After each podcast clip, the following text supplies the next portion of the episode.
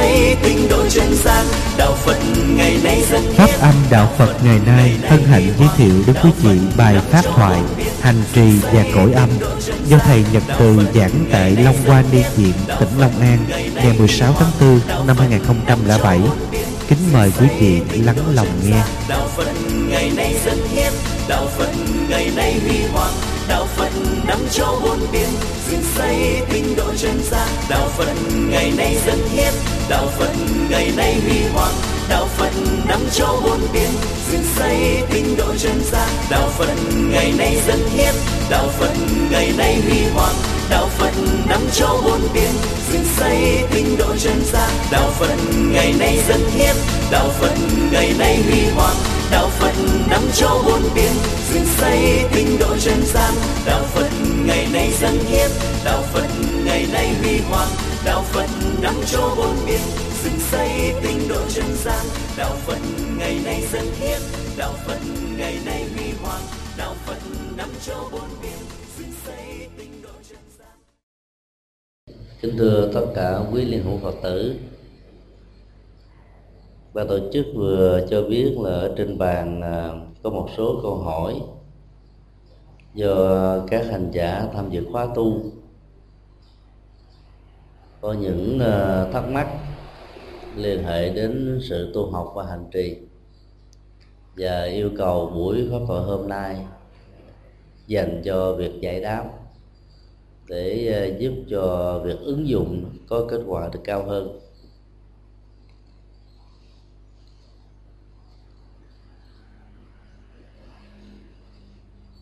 Quý vị có thể à, tiếp tục nêu những câu hỏi hoặc là phát biểu câu hỏi bằng miệng. Rồi sau đó chúng tôi sẽ à, trả lời. Ở trên đây có khoảng ờ, bảy tám câu hỏi. Câu hỏi thứ nhất. Đạo phật là đạo từ bi. Đạo phật còn gọi là đạo hỷ xã. Tại sao có cảnh giới địa ngục để hành hạ những người có tội? Đây là một câu hỏi ờ, liên hệ đến ờ, bản chất của đạo phật và các cảnh giới tái sanh mà đức phật đã đề cập ở trong các kinh điển, đặc biệt là kinh điển đại thừa.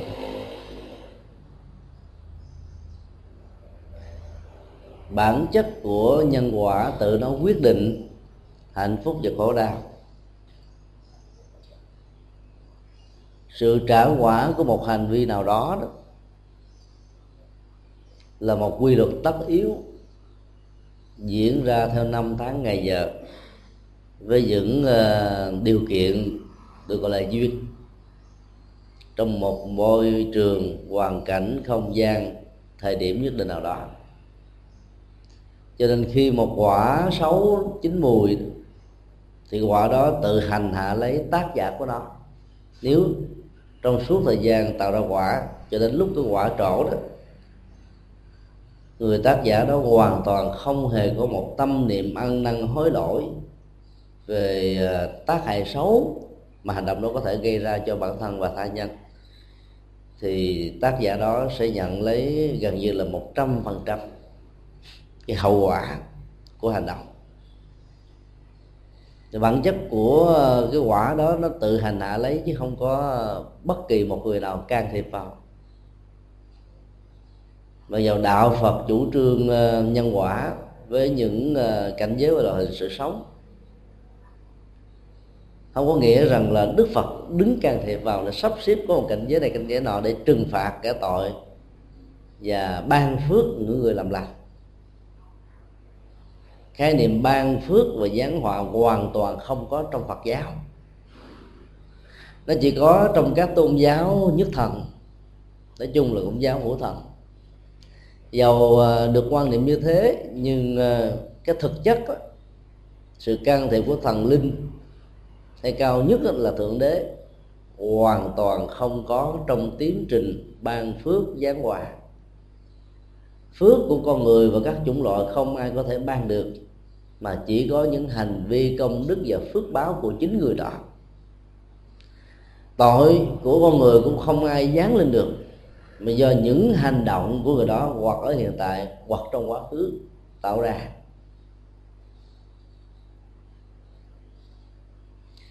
Ở trong nền à, tảng dân học Phật giáo, đặc biệt là kinh tạng Bali giai đoạn đầu chỉ đề cập đến năm loại hình sự sống. Nhân thiên atula, súc sanh và ngạ quỷ. Nhân là con người ở hành tinh này. Thiên là con người ở các hành tinh khác. Atula là các vị thần linh. Còn súc sanh có nhiều chủng loại từ loại vi trùng cho đến những loài ờ, có cánh, loài động vật, loài ờ, ở dưới nước. Còn ngạ quỷ đó là những người của các chủng loại chết do bị tiếc nuối, cho nên chưa có thể siêu sanh thoát hóa được.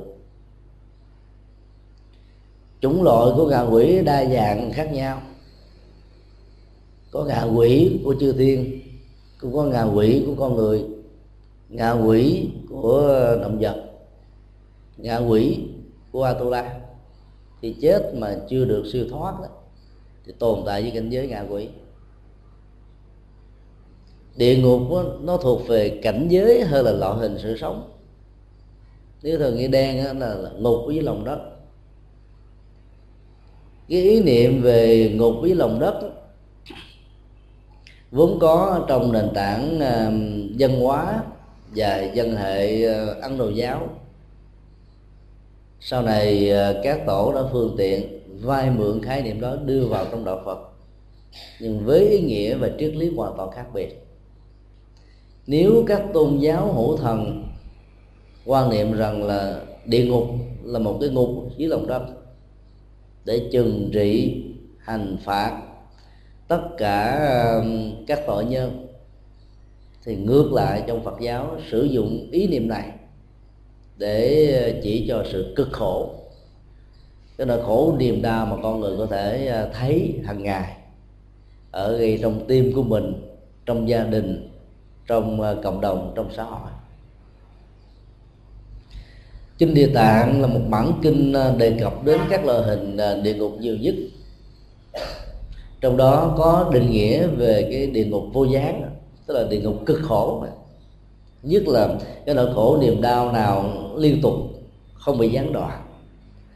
Hành hạ người tạo tội đó từ giờ này qua năm tháng khác cái đó được gọi là cái ngục vô gián. Cái thứ hai đó, đó là không hề có những trạng thái của an vui và hạnh phúc bao gồm luôn ờ, sự khủng bố nỗi lo sợ hãi buồn rầu nghi kỵ và các tâm lý tiêu cực khác. Dựa vào hai nội dung căn bản này đó cho thấy là ý niệm về địa ngục trong Phật giáo là mang ý nghĩa biểu tượng hơn là mô tả về cảnh giới có thật ở dưới lòng đất. Mặc dù trong kinh địa tạng và các bản kinh khác đó, vẫn sử dụng dữ liệu dân hóa và địa ngục của các tôn giáo. Nhưng cái nội hàm về à, phương diện ý tưởng đó là hoàn toàn khác.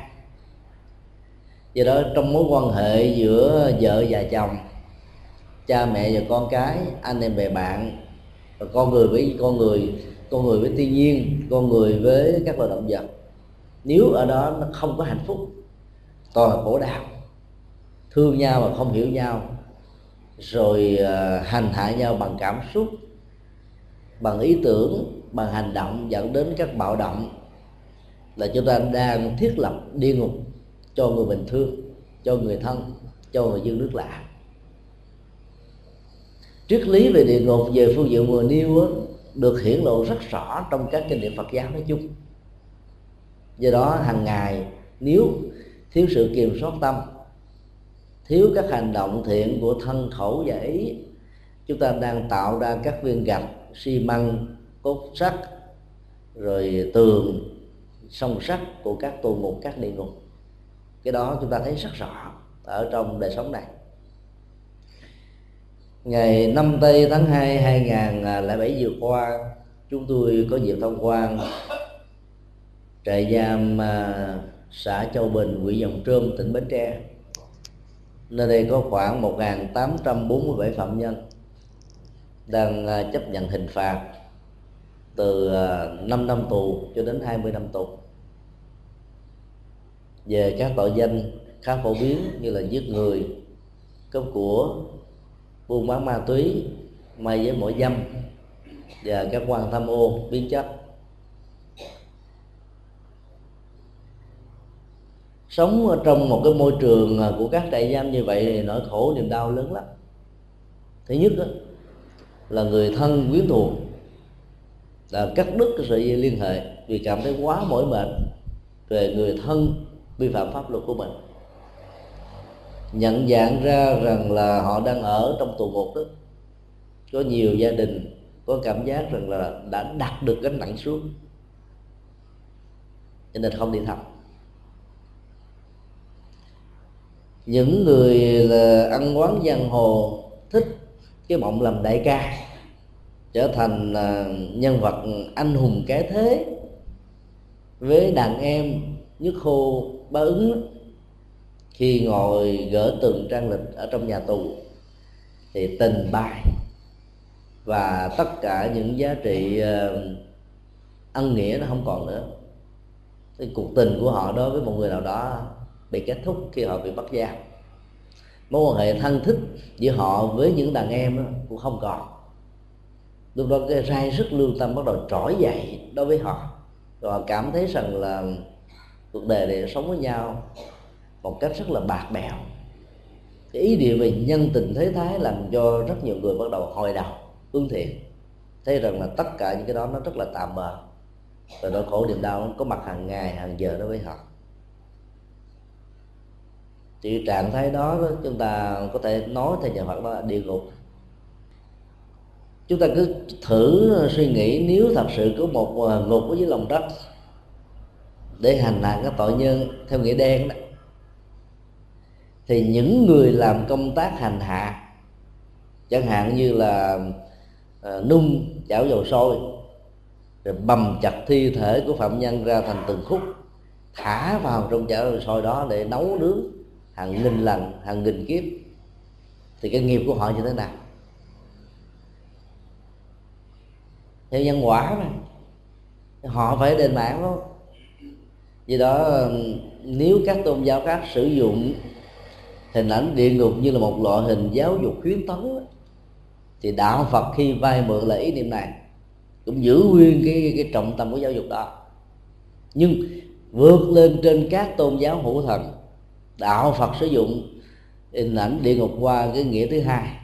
Đó là ý nghĩa biểu tượng để cho thấy rằng là nơi nào uh, mà các hoạt động sinh hoạt đối tác giao lưu quan hệ hoàn toàn không hề có một hạnh phúc gì hết. Toàn là sự căng thẳng mỏi mệt lo âu buồn chán khổ đau. Cái đó được gọi là địa ngục. Để cho tất cả chúng ta phải nhìn thấy rằng là chính hành động đen tối của mình tạo ra địa ngục cho mình và cho những người thân và cho những người dân. Từ đó ý thức cái tinh thần trách nhiệm đạo đức giải phóng hết tất cả các loại hình địa ngục ở trên trần gian này. Còn đối với những người làm công việc uh, xử bắn các phạm nhân thì sao? Đây là một cái nghề nếu phân tích từ phương diện đạo đức nhân quả của Phật giáo rất nguy hiểm. Họ sống bằng đồng lương.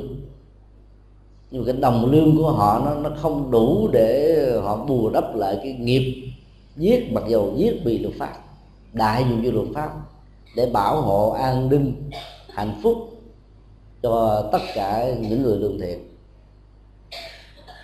Do đó những người làm công tác hành hình cần phải thực tập ờ, phương pháp từ bi và phải à, học những cái hạnh để cầu cầu gọi sự tha thứ. Nếu như họ không à, có được tội giác và lòng từ bi trong lúc hành hình mà đặc biệt là trong lúc mà bóp cây cò viên đạn ghim vào trong uh, tim của phạm nhân rồi ngã xuống chết đó lòng họ có một ý niệm về sự thích thú như là đã trừng phạt được cái kẻ tội lỗi, thì cái nghiệp sát hại đó với họ rất lớn. Cái đồng lương của họ rất ít nhưng mà cái nghiệp nó rất là nhiều. Do đó những người này cần phải học lòng từ bi. Và trong lúc bóp cò như vậy, mình phải nghĩ rằng là mình chấp nhận cái biệt nghiệp đại diện cho cộng đồng xã hội để làm công việc cho xã hội ngày càng phát triển và được hạnh phúc hơn thì cái biệt nghiệp đó, đó với cái động cơ tốt động cơ tự bi sẽ giảm được cái hiệu ứng nhân quả của một hành động sát sanh. Bằng không đó, người bốc cò đó bị lãnh đủ. Khi có mặt tại trại giam Châu Bình chúng tôi thấy tại đây có khoảng 250 cán bộ được gọi là các cán bộ giám thị. Họ sống ở trong trại giam với các phạm nhân. Và nhiều trại giam khác cũng như thế. Những phạm nhân là những tù nhân. Bị khống chế về mọi phương diện để giúp cho họ cải thiện đời sống thông qua lao động. Và những người quản lý là cũng những người đang ở trong trại giam. Đó nhưng mà họ là có được cái tự do và được luật pháp bảo hộ cái tự do đó nếu như những người làm công tác quản lý trại giam không có được ý niệm của sự tự do trong lúc làm công việc này công việc hy sinh cho xã hội để xã hội được an bình thì họ cũng như là những người đang sống trong địa ngục. Cũng khổ vậy. Phương tiện sinh hoạt đâu được đầy đủ. Cho nên ý niệm về ờ, địa ngục ở trong sinh hoạt hàng ngày nó quan trọng hơn là những cái hình, hình thái địa ngục ở dưới lòng đất. Và dưới lòng đất là hoàn toàn không có địa ngục nói như thế không có nghĩa rằng là cái học thuyết giáo dục của địa ngục không có tác dụng. Tác dụng nó vẫn cao. Đối với trẻ em, đối với những người à, làm ác, làm dữ, hình ảnh của tù ngục về sự trừng phạt nặng nhất của nó là án tử hình vẫn chưa đủ áp phê. Cho nên ý niệm về một cái địa ngục chết bị à, chảo dầu sôi, bầm thay, rồi chết đi, chết lại nhiều lần làm cho ta sợ. Do vì nỗi sợ đó mà hạn chế được ở đó một mức độ nào đó có thể đến tối đa các hành động vi phạm luật pháp mang lại khổ đau cho cộng đồng và xã hội. Cho nên khi đến với đạo Phật đó, chúng ta tiếp xúc với ý niệm của địa ngục đó, là ý niệm thực tiễn. Mình lấy cái quyền của cha mẹ để ờ, phán đoán con em mua con em phải thế thế kia làm cho con em bị khổ đau là chúng ta đang thiết lập cái tô ngục ở trong gia đình của mình. Hoặc là người chồng lấy cái quyền gia trưởng buộc vợ và các con phải làm thế thế nọ. Hoàn toàn à, độc đoán, thiếu dân chủ, thiếu nhân quyền, thì người chồng đó đang tạo ra một cái địa ngục cho gia đình. Nếu giữa vợ và chồng có một người nào đó bội cái thể ước chung thủy trong cái hôn nhân xã hội thì người đó đang tạo cái địa ngục cho cả ba, vợ chồng và người thứ ba nữa, và luôn cả những đứa con. Do đó hình ảnh địa ngục trong dương gian nó lại quan trọng hơn rất là nhiều.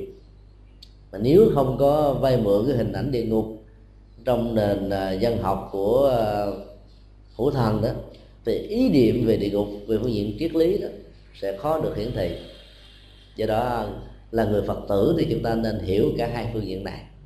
Để giá trị giáo dục của nó vẫn có thể được áp dụng và kết quả của nó làm tốt cho cộng đồng xã hội bớt đi nỗi khổ và niềm đau. Câu hỏi kế tiếp.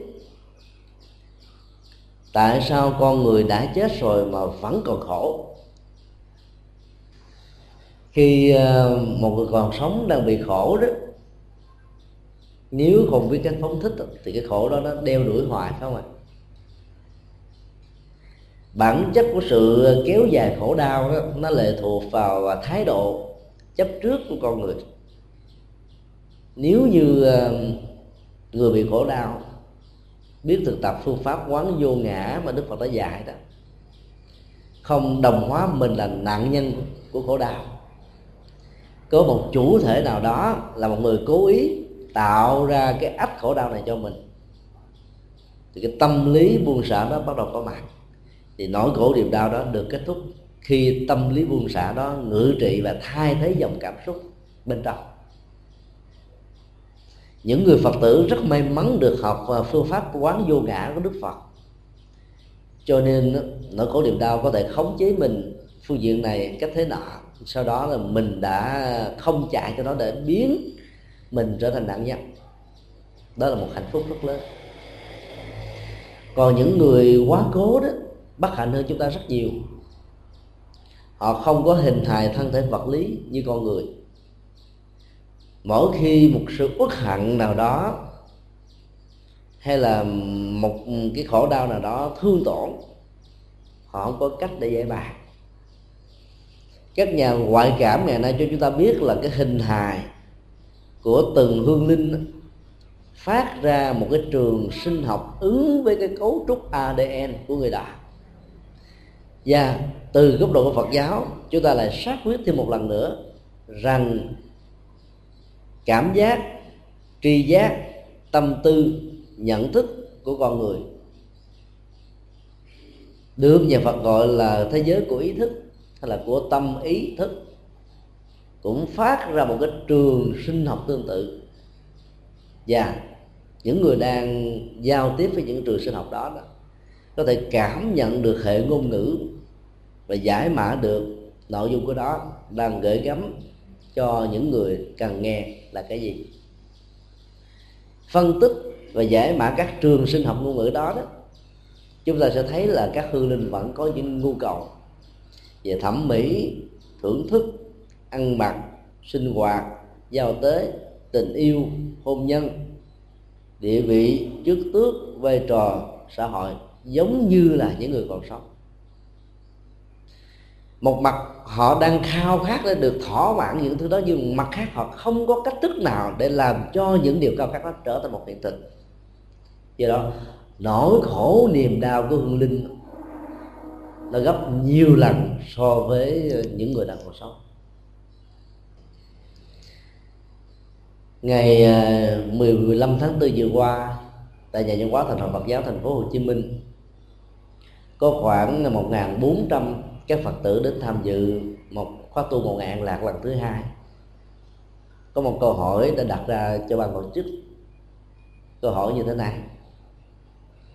Chúng tôi là những người bị khiếm thính, tức là bị điếc, không nghe được, đã theo sự mời gọi của bạn bè đến tham dự khóa tu nhìn vào gương mặt của tất cả những người thân, tham dự khóa tu đó, chúng tôi thấy họ được an lạc thật sự. Nhưng bản thân chúng tôi là những người không nghe được, thì làm thế nào để ứng dụng lời giảng và phân tích ở trong buổi giảng của quý thầy? Xin dạy một cách thức để có được sự an lạc khi mà cái năng lực của sự nghe không còn câu hỏi đó nó phản ánh một phương diện rằng là khi một uh, giác quan nào đó nó bị trục trặc cái nỗi khổ niềm đau trước nhất là mặc cảm có thể dẫn đến thái độ tâm lý tự ti và cảm thấy rằng là mình mất đi cái quyền mặc dầu cho thực tế mình có được cái quyền đó để nghe thông qua sự nghe học hỏi và hành trì nhờ hành trì có được kết quả vui. Họ hoàn toàn mất đi phương diện đạo cho nên trong câu hỏi chúng ta đã thấy được một cái nỗi niềm đau xót bên trong. Thì tương tự những người bị khiếm thính, tức là không thấy được bằng con mắt. Thì các giác quan còn lại của lỗ tai và sự xúc chạm tức là thân thân xúc rất là mạnh. Thì họ cũng có những mặc cảm và cảm thấy thân phận của họ như là bèo dạt, mây trôi, thiếu phương tiện, thiếu phước báo. Nỗi khổ, niềm đau đó cũng dâng trào một cách tốt đầu ở đây chúng ta không phân tích về nội dung và sự trả lời cho câu hỏi đó. Và chỉ nói một cái phương diện khi một người nào đó mất đi cái khả năng giác quan, thì lòng họ bị khổ đau. Áp dụng cái công thức tâm lý này cho các hương linh, hình hài, thân thể hoàn toàn không có. Họ chỉ còn có một cái tổ hợp của tâm ý thức. Tổ hợp này đó, nó tạo ra một trường sinh học.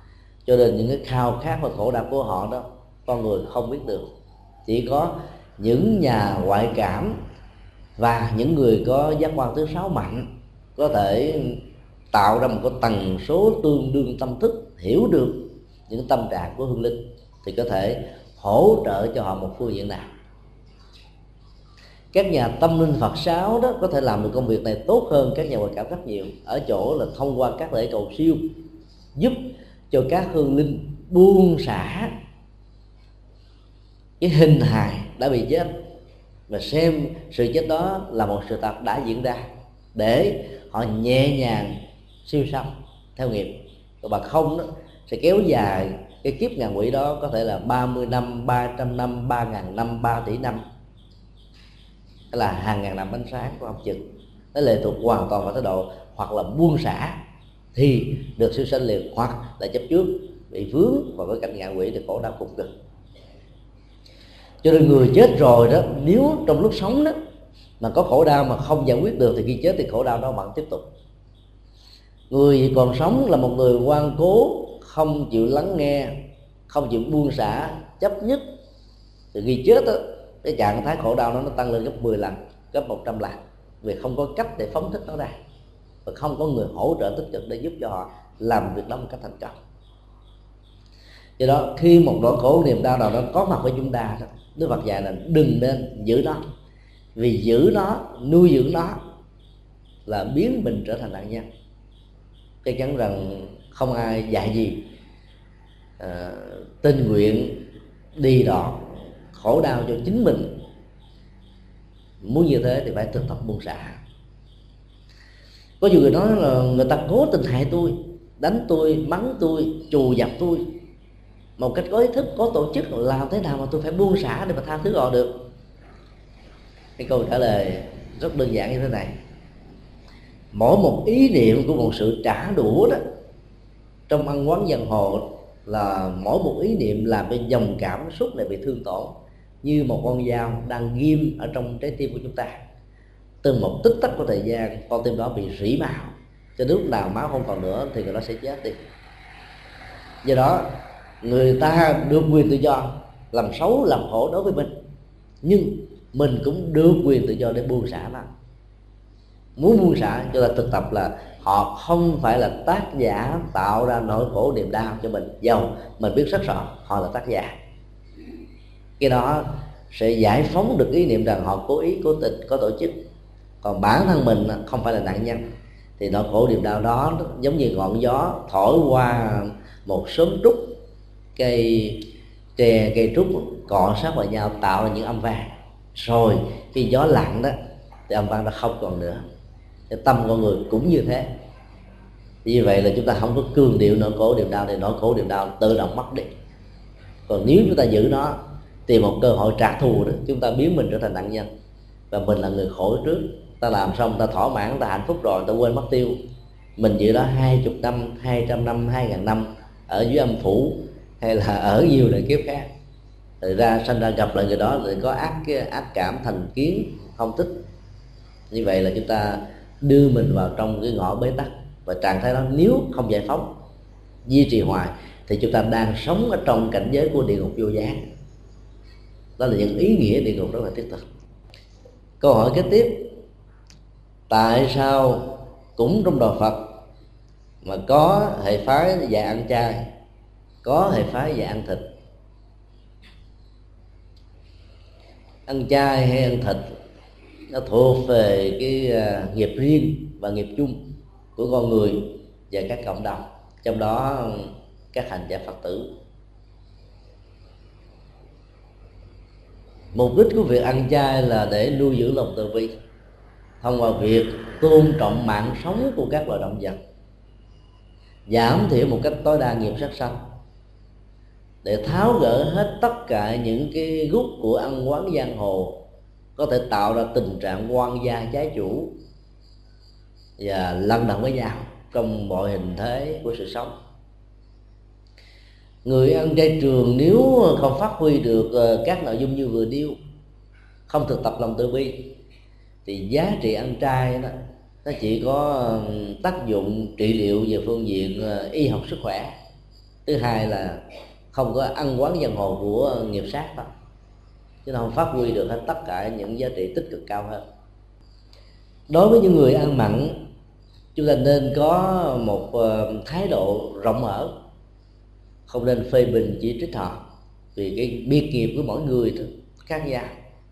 Có người không đưa vào trong cơ thể những vật thực có gia vị hòa trộn với thịt của các loài động vật khác thì họ không sống nổi.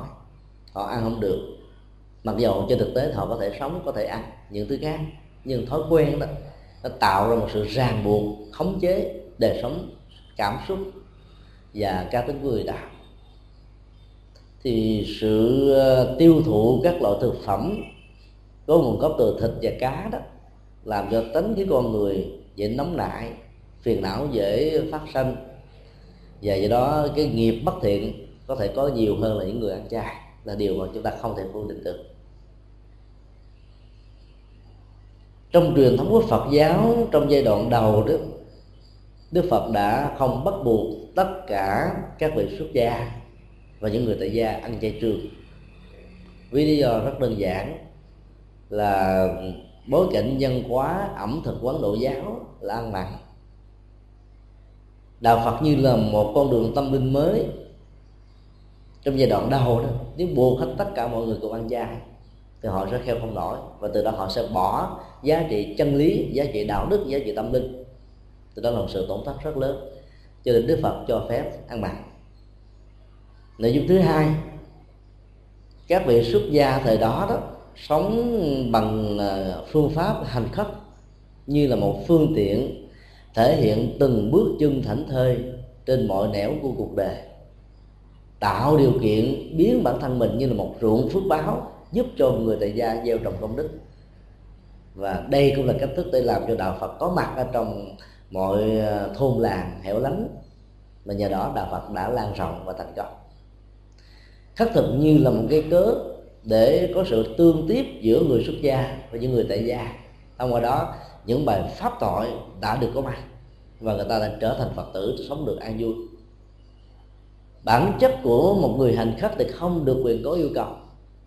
Ai cho gì thì nhận lấy đó. Cho đồ chai, ăn đồ chai. Cho đồ mặn, ăn đồ mặn. Thậm chí, cho đất đá, phá đá, họ cũng không được quyền từ chối. Tiếp nhận chúng, đem về để làm những công ích xã hội, ví dụ như làm nhà, làm nền, vân vân điều đó đã từng xảy ra ở trong thời đại của đức phật. Việc ăn mặn nếu phát xuất từ một uh, tình huống mà bản thân của người tiếp nhận nó không thấy người ta giết các loài động vật để dân cúng cho mình ăn. Cũng không nghe những âm thanh cũng nghe những lời nói cho thấy rằng là họ đã sắp xếp tổ chức sẵn, mua các phẩm vật này để cúng dường cho mình, ngày hôm sau.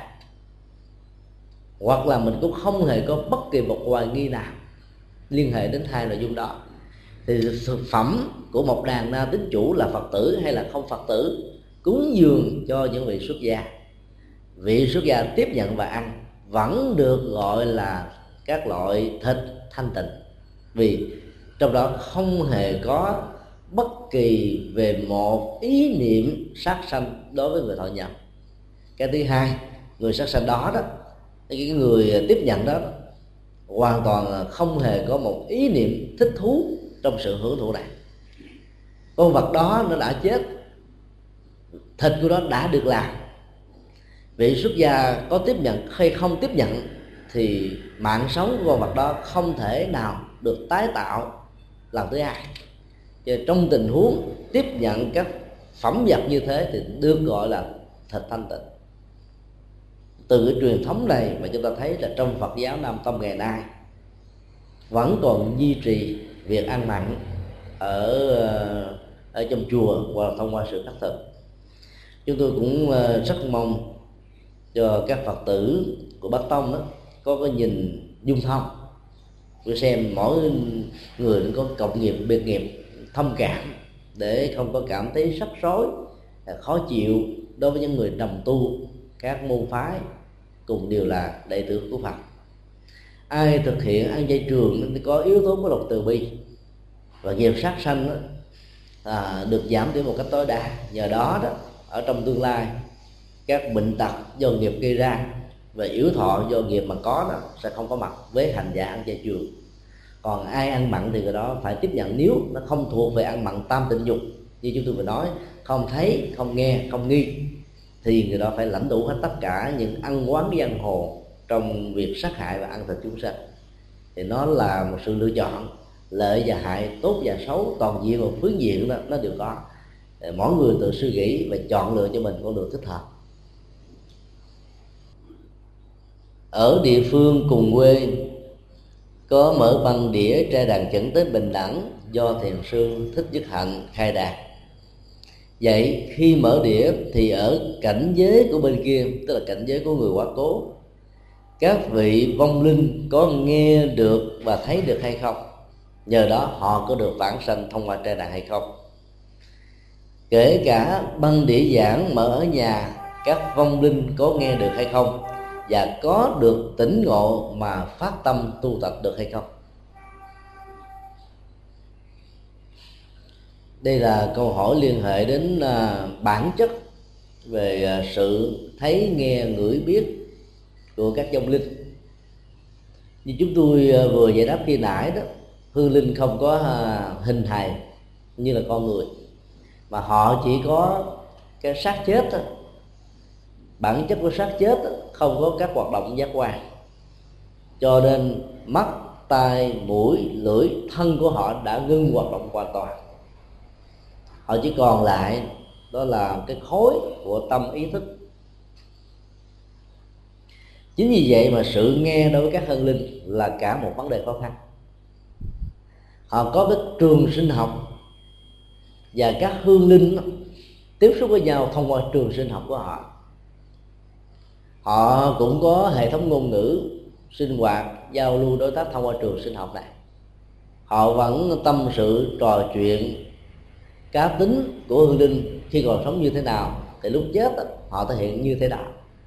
Thí dụ là một người ờ, lớn tuổi, tính vui nhộn, thì khi chết hương linh đó nếu không được siêu thoát, thì vẫn có tính cách vui nhộn, tương tự khi còn sống. Hư linh nào có thói quen mít ướt đụng chút xíu là xúc cảm, rơi nước mắt. Thì khi qua đời làm hương linh, tình trạng đó vẫn được duy trì. Hương linh nào dứt khoát, bản lãnh, không than giảng, không kêu ca, thì khi chết hương linh đó cũng có cùng tới cái tòa nói chung là cái dòng cảm xúc và nhận thức của hương linh là một bản photocopy, bản sao của tâm tánh khi còn sống. Và do đó đó, cái trường sinh học của họ có thể giúp cho họ lắng nghe được những gì mà cảnh giới của người sống đang làm, dành cho họ thông qua các hoạt động mà nhà Phật gọi là hồi hướng công đức và phước báo. Có một tình huống hương linh không nghe thấy hoặc không thèm nghe thấy, đó là hương linh giận dỗi con cháu người thân quyến thuộc. Cho nên kể từ cái giờ phút qua đời, nhất là qua đời, trong trạng thái tự tử. Hương linh đó đã không còn muốn nhìn người thân quý thuộc của mình nữa. Thì trường sinh học của người đó đó có thể lãng vãng ở những nơi khác mà không có mặt ở tại gia đình, hoặc là cái nơi dẫn đến cái chết của họ. Việc thiết lập và định hướng cái trường sinh học đó thông qua các nghi thức cầu siêu mà nhà tâm linh Phật giáo có thể hỗ trợ, giúp đỡ đó khó có thể được thiết lập một cách thành công. Thì trong tình huống mà hương linh không có thái độ cần đến, thì dầu họ có nghe, nhưng tác dụng trị liệu và chuyển hóa vẫn không đạt được ở mức độ mà chúng ta đã mong đợi. Chính vì vậy mà khi còn sống đó, tất cả chúng ta cần phải thực tập sự lắng nghe. Lắng nghe những người nhỏ hơn mình, lắng nghe con em của mình, lắng nghe mọi người. Nếu những nội dung mà họ trình bày, chia sẻ đúng và có giá trị chúng ta vẫn tiếp nhận nó. Thì nhờ đó, trong quá trình của sự tái sanh, giả sử sự bất hạnh diễn ra đối với mình, làm cho mình chưa được siêu sanh thoát quá do bám víu vào cảm xúc, tình yêu, gia tài, sự nghiệp, tiếc nuối gọi là uất hận trong cái chết, làm cho mình tồn tại với cảnh giới ngạ quỷ, thì nhờ cái tính khí khi còn sống là một phật tử, biết lắng nghe và biết buông xả đó thì cái trường sinh học của những vị xuất gia chân chánh và những người làm công tác của ban hồ niệm có thể tạo ra một sự hiểu biết và tiếp nhận được ở các hương linh. Nhờ đó các hương linh đó, theo sự hướng dẫn này và tái sinh về cảnh giới an lành của chư Phật. Do đó trong các nghi đà trai đàn bình đẳng dẫn tới giải quan và các lễ cầu siêu nói chung thì trường sinh học tâm linh của hàng ngàn người nó mạnh do đó các hương linh sẽ lắng nghe được lời triệu thỉnh thông qua sự tương tác và tương ứng với trường sinh học nên trở về tham dự. Dĩ nhiên là lễ cúng đó, phải bài biện lâm trọng càng nhiều càng tốt. Các hương linh mới thấy rằng là ở đây đó mình có thể hưởng được cái gì đó để giải quyết được sự đối khác ở trong cảnh giới ngạ quỷ thì họ mới hồi đầu quay về. Nhưng bản chất của sự cúng kiến chỉ là một cái cớ làm phần phụ thuộc thôi vì các hương linh không ăn uống vật thực được như chúng ta. Nhưng nhờ có ảo giác được thỏa mãn ăn uống vật thực mà họ mới có mặt. Nhờ đó họ nghe được lời kinh tiếng pháp rồi, rồi sự ờ, trì tâm trì chú phúng tụng và cái trường sinh học tâm linh đó nó, nó được họ tiếp thu một cách rõ ràng không hề có bất kỳ một sự nhiễu sống nào can thiệp vào sự tiếp nhận đó. Nhờ đó hư linh được siêu sinh thoát qua. Cho nên đó, khi mà chúng ta mở một cái băng kinh từ ờ, băng ờ, cassette đĩa cd vcd vân vân á thì cái hiệu ứng trường sinh học của nó ít hơn là của con người đang thực hiện cái trai đàn hoặc là của những vị xuất gia đang thể hiện cái nghi thức cầu siêu như từ nào đó. Vì trường sinh học đó nó phát xuất từ cái tâm của người hành trì. Còn trong cái băng đó, nó chỉ còn âm thanh thôi chỉ có các hương linh nào cần cầu nghe pháp khi còn sống và thích nghe chuyện hay lẽ phải đó, thì cái tác dụng lắng nghe các băng giảng, không có người giảng thực tế đó, mới có thể có. Còn các hương linh khác thì cái này nó không áp phê. Ngay cả người lớn, đôi lúc cũng còn không áp phê. Ta thích đi đến giảng đường để nghe trực tiếp hơn là nghe lại từ băng. Nên nó tùy theo cái trạng thái tâm lý mà hương linh nó có được tiếp nhận một cách trọn vẹn hay là chỉ là bán phần hay là chỉ có vài phần trăm thì dầu cho bán phần hay là vài phần trăm đi nữa, thì việc tổ chức tụng niệm bái sám cho hương linh, hoặc là mở băng cho hương linh nghe hàng ngày, hàng giờ vẫn rất cần thiết. Nếu hương linh đó nghe mà cảm nhận được thì họ vẫn được siêu sanh thoát hóa do đó, cái phong tục tập quán này vẫn tiếp tục được duy trì, nên duy trì. Vì làm như thế, lợi ích cho kẻ còn người mất đều có. Cái giá trị quan trọng thứ hai chúng ta cần quan tâm là khi mình mở cái băng giảng lên cho hương linh nghe chưa quan trọng lắm, mà những người thân ta còn sống sẽ nghe nghe một cách bất rất dĩ trong giai đoạn đầu. Có nhiều người nghe băng giảng là cảm thấy nhức đầu, nghe chịu không nổi. Rồi vì tôn trọng cha mẹ, người thân của mình, mà bắt buộc phải để cho người thân đó mở băng giảng lớn. Cho nên nếu quý vị muốn độ người thân, thì phải coi cái cái cái bệnh tâm lý của người thân mình là cái gì?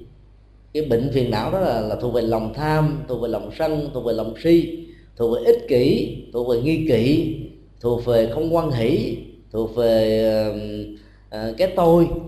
Chúng ta phải đi tìm những loại băng với những cái chủ đề giảng thích hợp với cái cá tính mà người mà mình muốn cho họ nghe. Rồi mình lấy cái tình thân tình thương trong gia đình. Giả vờ mình bị lãng tai mình mở lớn lên chút xíu đang làm việc nhà bếp mình vẫn mở lên thì người ngồi trên nhà trên vẫn nghe. Tức đầu nghe miệng cửa nghe riết lên thấm thâm nhập từ từ nào không hay. Nhờ đó là mà mà người thân của mình được chuyển hóa còn mở lên đến băng kinh đó, đôi lúc nó không quan quan trọng so với là những cái băng giảng. Vì băng kinh ngôn ngữ nó quá sâu sắc ngôn ngữ truyền thống đó đôi lúc các hương linh nghe còn không hiểu người thân nghe cũng không hiểu luôn. Vì nếu cái băng đó bằng âm hán việt làm sao hiểu, không hiểu làm sao hành trì cho nên nếu người mở băng kinh thì phải mở băng thuần diệt từ các hương linh nghe mới hiểu nổi mới thực tập được, thì mới được chuyển hóa. Còn đối với những người còn sống thì chúng ta có thể mở những cái băng, nó liên hệ đến những cái bệnh trạng tâm lý của họ thì mới có thể giúp cho họ. Thì nhờ đó chúng ta thấy là là sự tỉnh ngộ và giác ngộ đó, nó sẽ có thể có, được có mặt. Bắt đầu từ sự bất đắc dĩ, sau đó là có ý thức câu hỏi khác. Đạo cao đài có dạy rằng là khi tín đồ lâm chung không nên niệm phật, sau khi tẩn niệm rồi mới tụng kinh, theo kinh tụng của đạo này. Vậy dông linh đó sẽ siêu thoát về đâu? Có được về cảnh giới của đức phật a di đà hay là về cảnh giới của chư tiên? Phong tục tập quán của các tôn giáo khác hoàn toàn với đạo phật. Nội dung mục đích các lý do về sự giải thích tại sao khi một tín đồ lâm chung đó họ không nên niệm phật hoặc là không có truyền thống niệm phật nó thuộc về những người chuyên môn về lĩnh lực này. Tức là những người uh, tu sĩ của đạo cao đại bản thân chúng tôi xin à, chia sẻ một góc độ theo tinh thần Phật dạy. Là trong lúc mà người đó vừa mất cái nhu cầu của việc niệm danh hiệu của Đức Phật tụng kinh chú rất là cao. Dĩ nhiên chúng ta phải biết là tánh khí và pháp môn hành trì của người lâm chung đó là gì. Nếu khi còn sống hư linh này không hề thích đến uh, chùa chiền nghe đến danh hiệu phật là họ có thể phỉ bán thì lúc đó chúng ta chưa nên dội vã mở băng kinh. Vì mở lên băng kinh làm cho họ phiền não thì phiền não đó làm cho họ bất kính và bị ờ, xa đọ nhiều hơn. Trong tình huống đó thì tất cả các người thân cần phải tập trung một cách cao độ quá tưởng thông qua năng lượng của lòng từ bi hướng về hương linh. Mong hương linh hãy thừa nhận cái chết diễn ra như một sự thật và phải tâm nguyện với hương linh như thế này để cho an tâm mà ra đi. Rằng tất cả công việc trong gia đình mà người hương linh này khi còn sống đảm trách chúng tôi với tư cách làm cha, làm mẹ, làm vợ, làm chồng, làm anh, làm em, làm chị, làm cháu và vân, sẽ kế thừa, sẽ phát huy, sẽ đảm bảo được. Và nếu hương linh đó là một người chồng thương vợ, ghen rất là nhiều, thì người vợ đó cần phải tâm niệm đối với người chồng quá cố của mình rằng, anh hãy an tâm ra đi em sẽ không tái giá em sẽ không đến bước đến bước thứ hai. Thì vì đó ông chồng mới cảm thấy an lòng mà ra đi. Cái tâm trạng đó rất là quan trọng. Còn nếu như người hương linh đó là một người ờ, có nỗi lo trách nhiệm rất nhiều và khi mà họ nằm xuống đó, công việc đó đang được diễn tiến chưa được hoàn hoàn tất thì nỗi lo đó có thể làm cho họ không ra đi được. Thì những người kế thừa sự nghiệp này phải nói rằng anh, hãy an tâm mà ra đi. Công việc này tôi sẽ giúp cho anh bằng tất cả tấm lòng. Anh hãy tin tưởng tôi. Cái điều đó là một cái cái cái cái trường sinh học. Nó tạo một trường sinh học rất quan trọng để hỗ trợ cho sự tái sanh các hương linh. Chúng ta phải tập trung mấy tiếng đọc về chuyện đó thôi. Rồi sau đó đó, chúng ta mới ờ, phát hiện lòng từ bi. Và truyền cái năng lượng lòng từ bi này đến hương linh lần thứ hai và nói rằng là trong tiến trình đi tái sanh tôi có thể biết cha mẹ anh em vợ chồng có thể gặp khó khăn. Không tự mình vượt qua được cho nên tôi đề nghị con đề nghị hay anh đề nghị em đề nghị hãy nên đưa vào pháp phật vi diệu mà năng lượng uh, của lòng từ bi vi diệu của đức phật đó sẽ có thể giúp và hỗ trợ cho người đó được rất là nhiều. Chúng ta phải tâm niệm cái này. Nói thật nhiều tập trung thật nhiều thì cái tác dụng trị liệu đó nó sẽ lan tỏa lên cái vùng từ trường sinh học của hương linh. Và nhờ đó, khi chúng ta mở băng lên, hương linh mới dễ dàng tiếp nhận. Các công việc ừ, giải tỏa cái rút tâm lý nó phải được làm trước. Nếu chúng ta không làm, mà nhiệt tình đưa vào băng niệm phật là phản tác dụng liền.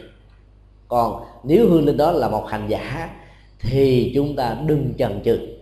Trước khi người đó mắc mở băng niệm phật lên, và hãy nói người đó, thản nhiên xem cái chết này như là một chiếc lá rụng Ờ, khi cái chức năng sự sống của nó không còn nữa để hình thành ra một cái khác thì cái tiến trình tái sanh đó sẽ được mở ra đối với họ. Chúng ta phải tìm cách để làm cho họ chấp nhận cái chết. Còn đối với các hành giả ờ, không thuộc về ờ, tịnh độ tông họ ngồi thiền họ hành thiền mà mình mở cái băng niệm đức phật a di đà lên là không áp phê để lúc phản tác dụng nữa. Cho nên lúc đó, đó chúng ta nhắc nhở họ uh, tôi xin nhắc ông bà về 16 pháp quán niệm ở trong kinh. Đó, chúng ta lặp lại 16 pháp quán niệm đó. Hoặc chúng ta có thể lấy tứ niệm xứ quán thân quán ờ, cảm xúc quán tâm và quán pháp để cho các hương linh này nhớ thiết lập được trạng thái chánh niệm tỉnh thức ở hiện tại. Nhờ đó họ được hạnh phúc an vui. Ở trong đến được tái sanh. Tùy theo pháp môn hành trì của hương linh khi còn sống và chúng ta chu cấp các phương tiện thích hợp thì hương linh đó mới có thể đạt được sự lệ lạc một cách tối đa và đây là cái điều mà chúng ta cần lưu tâm do đó, trước khi người đó mất, đang khi người đó mất, đang lúc tận liệm, sau khi tận liệm, cho đến lúc mà thiêu hay là chôn, thì cái tiến trình của sự hỗ trợ và hậu điểm này nó cũng phải diễn ra một cách tương tự, thì mới có kết quả cao nhất của ta. câu hỏi khác tình cảm lứa đôi. Khi hai người khác giới, gặp nhau và yêu nhau, không thể thiếu nhau thì đi đến hôn nhân, thì đó có phải là duyên nợ theo Phật giáo hay không? Trong cái cái từ duyên nợ của câu hỏi đặt ra đó, theo bộ điểm Phật giáo nó chỉ có từ đầu, không có từ sau, là có duyên với nhau. Con là nợ vợ là quan gia, là quan niệm của nho giáo. Nói chung quan niệm của người hoa. Hoàn toàn không hề có bất kỳ một gốc rễ nào từ dân hậu Phật giáo. Vì quan niệm nợ và quan gia, rất nhiều cặp vợ chồng đã phải chịu đựng với nhau để có thể duy trì được cái tình trạng sống không hài hòa, sống không hợp ý, sống không có hạnh phúc. Nghĩ rằng là mình đang thiếu nợ ông chồng của mình. Cho nên biết rằng là ông có vợ ba, vợ bốn, vợ năm, vợ bảy, khuyên hoài ông không bỏ. Ông có trách nhiệm gia đình với vợ con, mà vẫn phải cắn răng chịu đựng. Cho nên mình đã tạo ra một cộng nghiệp xấu. Không phải chỉ có ông chồng đó tạo cộng nghiệp xấu, mà chính mình cũng tạo ra. Do mình chấp nhận ta từ đó đó, cái bất hạnh đã có mặt, nạn bạo hành đã xuất hiện trong xã hội và cộng đồng. Khi mình xem một ờ, người thân thông qua một khế ước hôn nhân là một quan gia trái chủ, thì mình không thể sống với người đó bằng trái tim, bằng tấm lòng thật sự. Mỗi khi có một cái ờ, trục trặc nào nho nhỏ trong gia đình, thì mình nói là chắc tôi bị thiếu nợ bà, thiếu nợ ông nên giờ tôi phải trả. Do đó, cái trái tim trong sự ân sự nó không còn nữa. Bản chất của hành vi đạo đức theo Phật giáo nó tỷ lệ thuận với cái tâm của con người. Khi cái tâm đó mà không có, xem là nợ quan gia, thì sự lo lắng, chăm sóc, thương tưởng nó mất đi hết mấy mươi phần trăm ý nghĩa của nó. Phước báo không có ví dụ như um, khi chúng ta chăm sóc cho người chồng bị bại liệt, bà vợ đó um, sầu não, khổ đau, cung cực lắm. Vì nghĩ rằng là mình mất nợ với ông, mình bị quan gia cho chủ với ông, cho nên giờ không thương mà phải chăm sóc. Thì cái hành động chăm sóc đó mất hoàn toàn ý nghĩa của từ bi, phục vụ vô ngã dị tha. Cho nên cũng chăm sóc mấy chục năm, ấy thế mà phước báo không có còn ngược lại khi chúng ta làm công việc này mà chúng ta ngoan nghĩ thấy rằng đây là cái công việc làm cho mình trở thành một vị bồ tát. Và mình phải tâm niệm trong những hoàn cảnh gia đình à, không có sự hòa hợp đó, là mình sanh ra để làm việc khó làm làm cái việc tháo gỡ nỗi khổ niềm đau của người thân. Thì hành động đó dù kết quả nó có nhiều hay là ít không quan trọng cái tâm niệm đó sẽ giúp cho mình có được những cái phước báo và làm cho mình trở thành một con người rất có ý nghĩa và có giá trị ở trong đời sống sinh hoạt hàng ngày. Cho nên trước nhất là những người phật tử cần phải thực tập, tháo gỡ cái thói quen, quan niệm sai lầm rằng là quan gia trái chủ nợ với nhau trong hôn nhân và gia đình. Vì như thế đó, nó mất đi ý nghĩa của nhân đạo và lòng từ bi. Sở dĩ gọi là duyên đó, tại vì nó liên hệ đến điều kiện. Duyên nghĩa là điều kiện mình thương một người nào đó đó, nó có nhiều động cơ. Nếu là những người phụ nữ thích trưng diện, ăn mặc, đời sống xa hoa đuôi đòi, vì thấy rằng mình có nhan sắc. Thấy một người nào đó giàu có, vai trò, vị trí xã hội, có thể là một cái cây đại thọ cho mình nương tựa về phương diện này. Thì tình yêu đó là một cái tình yêu vật chất. Nó phải là tình yêu thật. Họ đến với nhau lập với nhau trở thành vợ và chồng thông qua một khế ước xã hội của hôn nhân. Thì trong tình huống đó nó là cái duyên. Duyên đó nó liên hệ đến cái thói quen hưởng thụ. Nó liên hệ đến cái nhìn thiển cận. Nó liên hệ đến sự chấp nhận để có được sự sự, sự sung sướng về à, phương diện um, uh, cơm ăn áo mặc mà thôi. Và do đó cái duyên này đó nó có thể tạo ra cái ăn quán giang hồ vì về lâu về dài khi cái đời sống vật chất của cái người nương tựa không còn nữa, thì tình yêu sẽ cắt cánh bay hoặc là gặp nhau rồi bị cái tiếng sét ái tình, cái thuở ban đầu lưu luyến đó nó làm cho họ không quên được. Mặc dù biết rằng là tánh khí, đời sống đạo đức, nhận thức, sinh hoạt, tôn giáo của hai bên hoàn toàn khác nhau. Ấy thế mà vì là đam mê và chấp trước về một phương diện nào đó của người đó. Chẳng hạn như sự đẹp trai, sự đẹp gái, duyên dáng, lời nói, yểu điệu, cử chỉ, giao tế. Có một cái gì đó làm mình ấn tượng và mình bị chinh phục bởi cái ấn tượng đó, làm cho mình biến người đó trở thành người yêu, từ người yêu trở thành là người phối phối ngẫu thì cái đó cũng là một cái duyên. Cái duyên đó được nhà phật, đặc biệt là kinh thủ lăng nghiêm, cho rằng là chúng ta đẳng thức hóa cái cái cái chi tiết nhỏ của người đó trở thành tổng thể của người đó.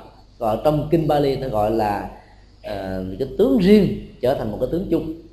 Và cuối cùng đó, chúng ta ôm lấy cả một khối khổ đau cho mình và cho ngay cả bản thân người đó. Vì chúng ta đã cưới làm người không thích hợp trong tình trạng hôn nhân này. Con người nó là một cái tổng thể hài hòa giữa hình hài và đời sống từ cách đạo đức của người đó thông qua các cái biểu đạt của ờ, cảm xúc tri giác tâm tư nhận thức. Thương một người nào đó bằng cái sống mũi dọc dừa con mắt bồ câu má nũng thì đồng tiền hay là cái giọng điệu ờ, nói à, khá hấp dẫn và ấn tượng tướng đi tha thước dáng vẻ hấp dẫn. Rồi chúng ta ôm luôn cả 90% cá tính không thích hợp của người đó về trong nhà để sống chung và mình nghĩ rằng mình có thể chịu đựng được, vượt qua được. Thì cuối cùng chúng ta tạo những cái địa ngục cho cả hai. Cái khí ước xã hội hôn nhân như thế khó thể bền vững được lại.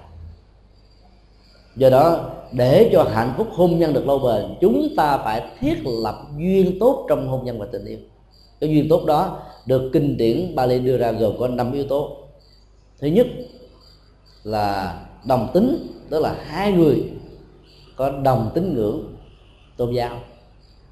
Là một người phật tử mà đi lấy một người vợ hay chồng là thiên chúa giáo. Cá tính khó hợp nhau được.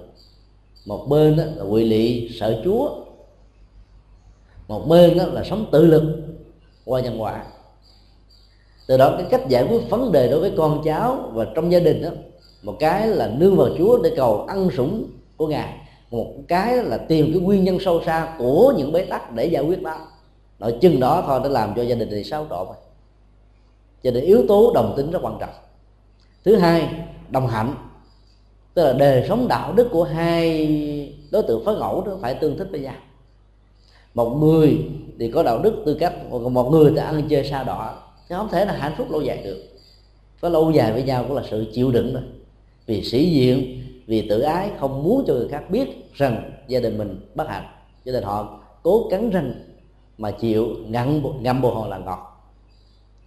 Yếu tố thứ ba là đồng đồng tri tức là, là cái tri thức của hai bên nó phải tương thích với nhau. Tri thức ở đây có thể hiểu ở mức độ à, dễ dễ cảm thông nhất là sự hiểu biết. Chứ không nhất thiết là ông chồng là tiến sĩ thì người vợ phải là cao học. Nó không liên hệ gì đến văn bản học gì liên hệ đến sự hiểu biết của hai bên. Nếu hai bên mà không có sự hiểu biết với nhau thì càng thương nhau càng đì đọt nhau càng hành hạ cảm xúc nhau càng chăm sóc nhau thì càng giam nhốt nhau biến cho nhau thành những ngục tù. Cái tình trạng đó nó xảy ra trong rất nhiều gia đình. Yếu tố thứ tư đó là đồng thí tức là người đó phải có tánh rộng lượng. Thấy nỗi khổ niềm đau của thai nhân cũng chính là nỗi khổ niềm đau của mình cho nên nó là sẵn sàng phát tâm ra để giúp đỡ để chăm sóc. Người nữ là thích bố thí người nam không thích làm việc này vì người nữ đó gắn liền với sự cho. Khi còn nhỏ cho sự sống cho đứa con ở trong bào thai. Ba năm bú bướm chín tháng cu ma, lại cho sữa cho đứa con sống. Cho thực phẩm cho đứa con ăn để trưởng thành. Cho tiền, cho bánh, cho kẹo, mỗi khi đi chợ về nhà. Cho nên đó người cha chỉ đi làm đụng, tôm góp đem về tài chính kinh tế cho gia đình do đó nó tâm lý buông xả ra, nó ít hơn người nữ là vậy thì như vậy là hai người phải có cùng cá tính giống nhau. Cái người vợ thích bố thí cúng dường mà người chồng mỗi lần làm như vậy là chửi bới, đánh đập. Thì làm cho người vợ phải giấu giếm.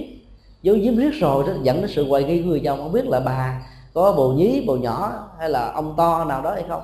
Sao tiền bạc ngày càng mất, vân vân. Cho nên là hai tính cách về cái lòng rộng lượng đó cần phải tương thích với nhau ở mức độ tương đương và cái thứ năm đó là họ phải ờ, có cá tánh thích hợp, đồng tính hay là đồng tình. Vợ chồng đồng lòng, biển đông cũng ta cạn chín núi, mười đèo cũng có thể vượt qua. Còn cá tánh hai người đó, như là lửa và nước, đêm và ngày, mặt trăng và mặt trời, bàn tay trước, mặt tay sau, chắc chắn rằng ờ, khó có thể hòa hợp lâu dài được lắm thì trong trường hợp đó nó gọi là cái duyên xấu chứ không phải là duyên tốt. Chứ nó không có nợ. Có những tình huống như thế này. Một người nam đại gia thương một cô uh, nữ nào đó nhỏ tuổi có thể bằng con cháu chích của mình. Các nhu cầu vật thực đều chăm sóc một cách đầy đủ cho người đó. Người này đã lợi dụng vào cái tình thương này để xây các nhà cửa cho người thân, cho cha, cho mẹ, cho mọi phương diện. Liên hệ đến đời sống vật chất của mình, mà không hề có bất kỳ một tình yêu và cái nghĩa vụ của một người vợ. Thì lúc đó đó, thì người này đang hưởng cái phước và đồng thời đang vay cái nợ. Nợ về nhân quả. Thì trong tình huống đó về sau này thì khi tái sanh ra đời sau, thì hai đó nếu gặp nhau nữa thì cái người mà lợi dụng trong đời trước này sẽ có cái cơ hội bị người khác lợi dụng lại. Đó nó vậy đó. Tức là ta không có trái tim ở trong trong hôn nhân với mình. Rồi ta không thật lòng với mình. Nếu hiểu theo nghĩa nợ, thì nó nó là tình huống như thế còn trong quan hệ gia đình, vợ chồng, quan niệm nợ là một yếu tố phá vỡ gia can và hạnh phúc. Người phật tử không nên tin vào những thứ đó. Câu hỏi khác khi một người thứ ba xuất hiện, có tình cảm với một trong hai người. Sự biết được có tình cảm với mình nên đáp lệ thì một trong hai người đó có được hưởng cái quả hoặc là đang gieo một cái nhân gì đó hay không.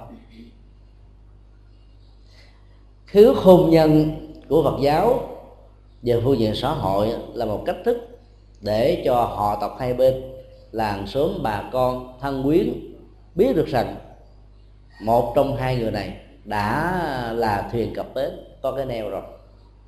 Tất cả làng xã và những người trong làng trong xóm còn lại là phải biết rằng người đó đã có vợ có chồng nên tôn trọng người đó không nên quyến rũ không nên can thiệp không nên làm cho hạnh phúc gia đan bị mất đi. Bản chất của tình yêu giới tính theo nhà Phật đó, luôn luôn ờ, mang tính là vị kỷ và tư hữu hóa.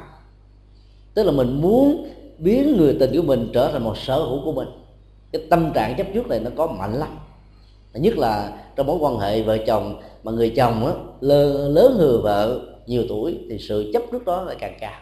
Hoặc là người nữ lớn hơn người nam nhiều tuổi thì sự chấp trước đó nó có thể tăng gấp 2 so với người nam lớn tuổi hơn người nữ như vậy là bản chất của tình yêu là không bao giờ tương nhượng mà chấp nhận cái hình ảnh thứ ba của một người nào đó. Liên hệ đến hoặc là vợ hoặc là chồng. Từ việc là hiểu được cái tâm lý tư hữu hóa và muốn độc quyền về phương diện hôn nhân, chúng ta cần phải thông cảm để duy trì trạng thái hạnh phúc hôn nhân một vợ, một chồng theo tinh thần Phật dạy. Nếu một cặp vợ chồng nào đó lúc đầu thấy hợp với nhau, nhưng về lâu về dài sống chung, năm yếu tố như chúng tôi vừa điêu đồng tín ngưỡng, đồng đạo đức, đồng nhân từ, đồng tính cách, đồng sự hiểu biết đó là không có mặt.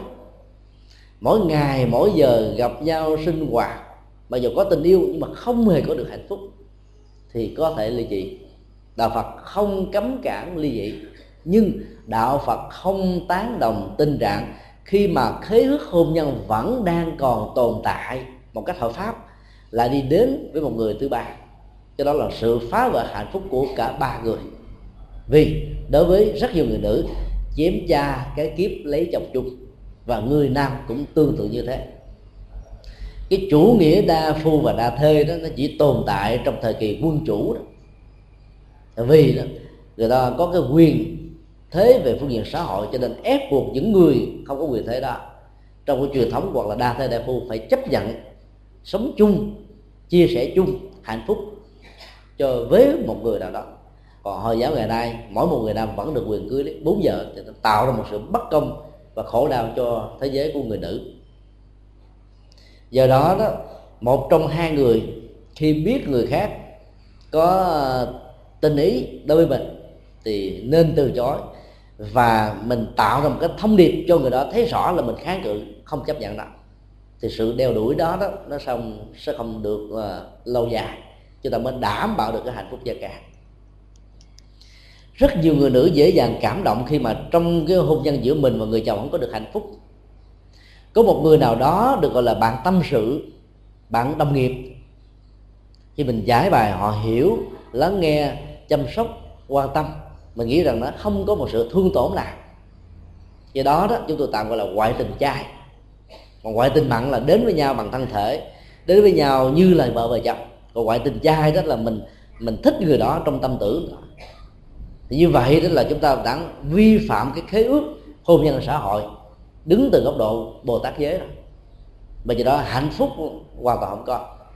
Thì trong những cái tâm sự như vậy, từ từ cái tình yêu nó phát sinh là nào không hay nhất là người nữ dễ thương cái người nào lắng nghe mình, hiểu biết mình, chăm sóc mình, quan tâm với mình. Cái tình trạng đó vẫn có thể diễn ra đối với những người nam. Do đó, cái ngoại tình tâm tưởng rất nguy hiểm, đứng từ học thuyết, gọi là tâm thức học của phật giáo. Bởi vì khi mà trong tâm tưởng chúng ta có một sự ngoại tình, mình thích một người nào đó đẹp hơn chồng của mình, giàu hơn chồng của mình, hấp dẫn hơn chồng của mình, thì cái sự chung thủy đó với người chồng đó để giảm đi mấy phần trăm. Hoặc là mình gặp một người vợ một người nữ nào hơn người vợ của mình về những phương diện vừa nêu. Thì sự ngoại tình, tâm tưởng đã bắt đầu có mặt và nó làm băng ngoại sự chung thủy của mình. Cho nên khế ước hôn nhân sợi đó nó đã bị lung lạc và bị thách tốt để hiểu được điều đó, chúng ta phải hết sức thận trọng. Khi đến với một người nào để chọn người đó làm bạn đời răng lông tóc bạc, châm năm, hòa hợp với nhau. Phải dựa trên năm yếu tố. Và bằng không đó, chúng ta không nên dội dã. Vì dội dã như vậy sẽ dẫn đến tình trạng hối hận và nuối tiếc về sau.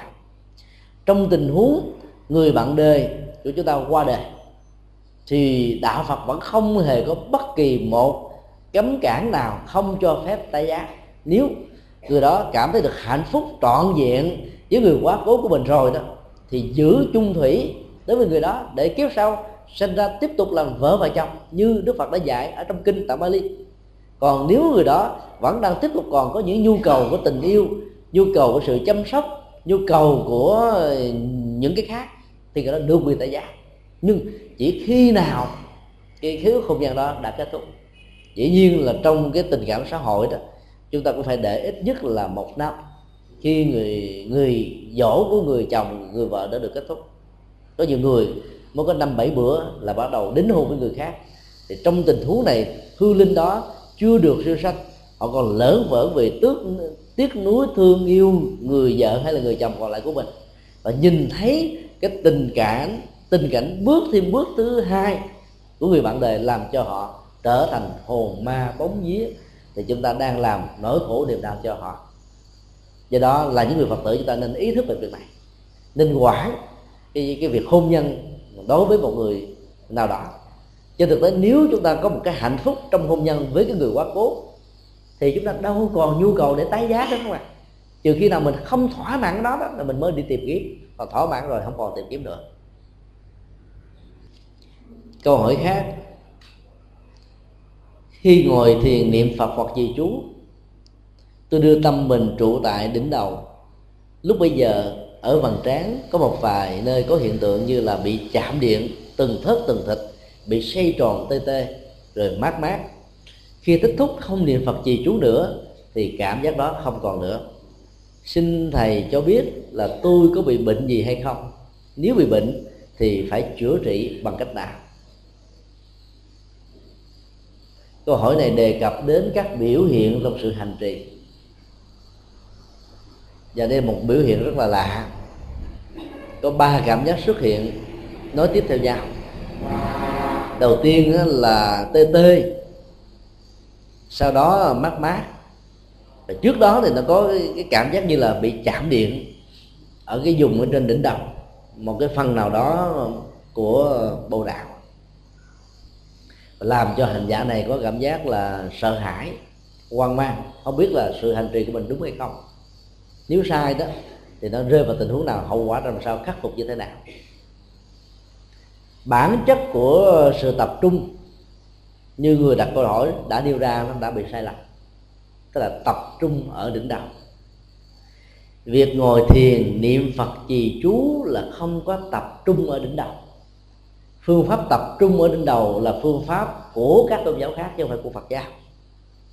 Chúng ta thấy đó, đối với các hành giả tịnh độ tông thì việc tập trung liên hệ đến danh hiệu của đức phật a di đà hoặc là liên hệ đến thân tướng 32 vẻ đẹp 80 tướng tốt của ngài. Hoặc là chúng ta liên hệ đến 49 lời nguyện của ngài để hành trì để làm để dấn thân để chuyển hóa.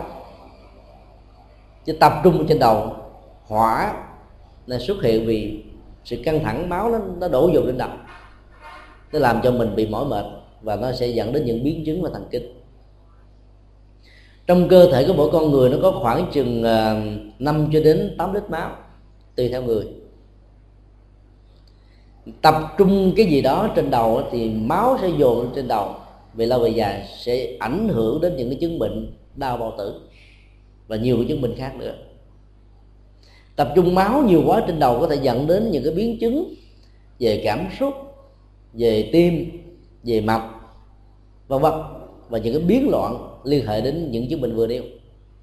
Do đó hành giả khi thực tập niệm phật đó thì mượn danh hiệu của đức phật thông qua sự hỗ trợ của một sâu chuỗi với cách thức lần dần hạt như thế này để tâm của mình được buông thư trọn vẹn một trăm phần trăm. Nếu thực tập mà không có được trạng thái buông thư để nhẹ nhàng ở trong tâm thức đó, chúng ta biết rằng mình đang thực tập sai vì tập trung quá cao độ bản chất của sự tập trung cao độ dồn máu trên đầu là một cưỡng lực. Mà cưỡng lực đó nó làm cho mình rất là mỏi mệt và căng thẳng. Cho nên đó, càng tu càng bị bế tắc. Càng nỗ lực nhiều về lĩnh vực tập trung trên não thì càng bị căng thẳng. Cho nên phải điều chỉnh thói quen đó lại. Đối với các hành giả ngồi thiền thì cái hơi thở và chánh niệm là hai yếu tố quan trọng bậc nhất mà mình không thể nào bỏ quên hơi thở ra vào dài hay là ngắn, sâu, nhẹ nhàng, thư thái hay không? Chúng ta phải ý thức. Và theo dõi đó một cách ừ, có ý thức thì lúc bấy giờ chúng ta đang có mặt với thân này ý thức chúng ta đang tồn tại cùng với thân kinh điển nhà Phật gọi đó là thân tâm như nhất, tức là nó hợp nhất lại một chỗ này từ cái đó được gọi là người đang sống ở trong trạng thái chánh niệm. Dĩ nhiên là những sự tập trung cao độ của các nghệ nhân các nhà nghệ thuật, các khoa học gia, các nhà thí nghiệm đó, nó không thuộc là chánh niệm. Vì sự tập trung đó, nó hướng đến một sự khám phá về phương diện tri thức. Trong khi đó, sự tập trung của sự hành thiền, theo dõi hơi thở để thiết lập chánh niệm đó, là nó không hề có bất kỳ cái tôi, cái tham vọng, cái phát minh, cái gì đó, mà chỉ để cho tâm mình được thư giãn hoàn toàn. Nhờ sự thư giãn đó đó, mình có được sự định tĩnh và chất liệu của hỷ và lạc nó có mặt ở trong từng thức thịt làn da tế bào, máu huyết, sự sống. Và đặc biệt là thông qua sự hít thở. Gia đình nó cũng không tập trung ở trên đầu. Ở trong kinh tạng Bali có một khái niệm, tức là đặt niệm trước mặt. Tức là theo dõi cái chánh niệm ở trước mặt mình đó để cho mình không bị phóng tâm loạn tưởng đối với thế giới trần cảnh xung quanh. Chứ nó không nói là tập trung ở trên đầu, hoàn toàn không có do đó ai có thói quen lúc gì chú niệm phật tụng kinh mà sức tập trung đó, nó đổ dồn trên đầu thì máu nó tăng lên thì sự căng thẳng. Nếu họ bị suy nhược thần kinh sẵn rồi đó thì nó có thể có hàng trăm ngàn loại biến chứng khác nhau. Mà ba biến chứng đó, mà người này à, cảm nhận được đó là giống như là bị điện giật rồi tê tê rồi mất mát. Đó là những biểu hiện tiêu cực của sự hành trì sai phương pháp. Quý vị hãy nên sửa lại đó làm thế nào? Trong lúc thực tập đó, à, thân và tâm của mình được thư giãn hoàn toàn.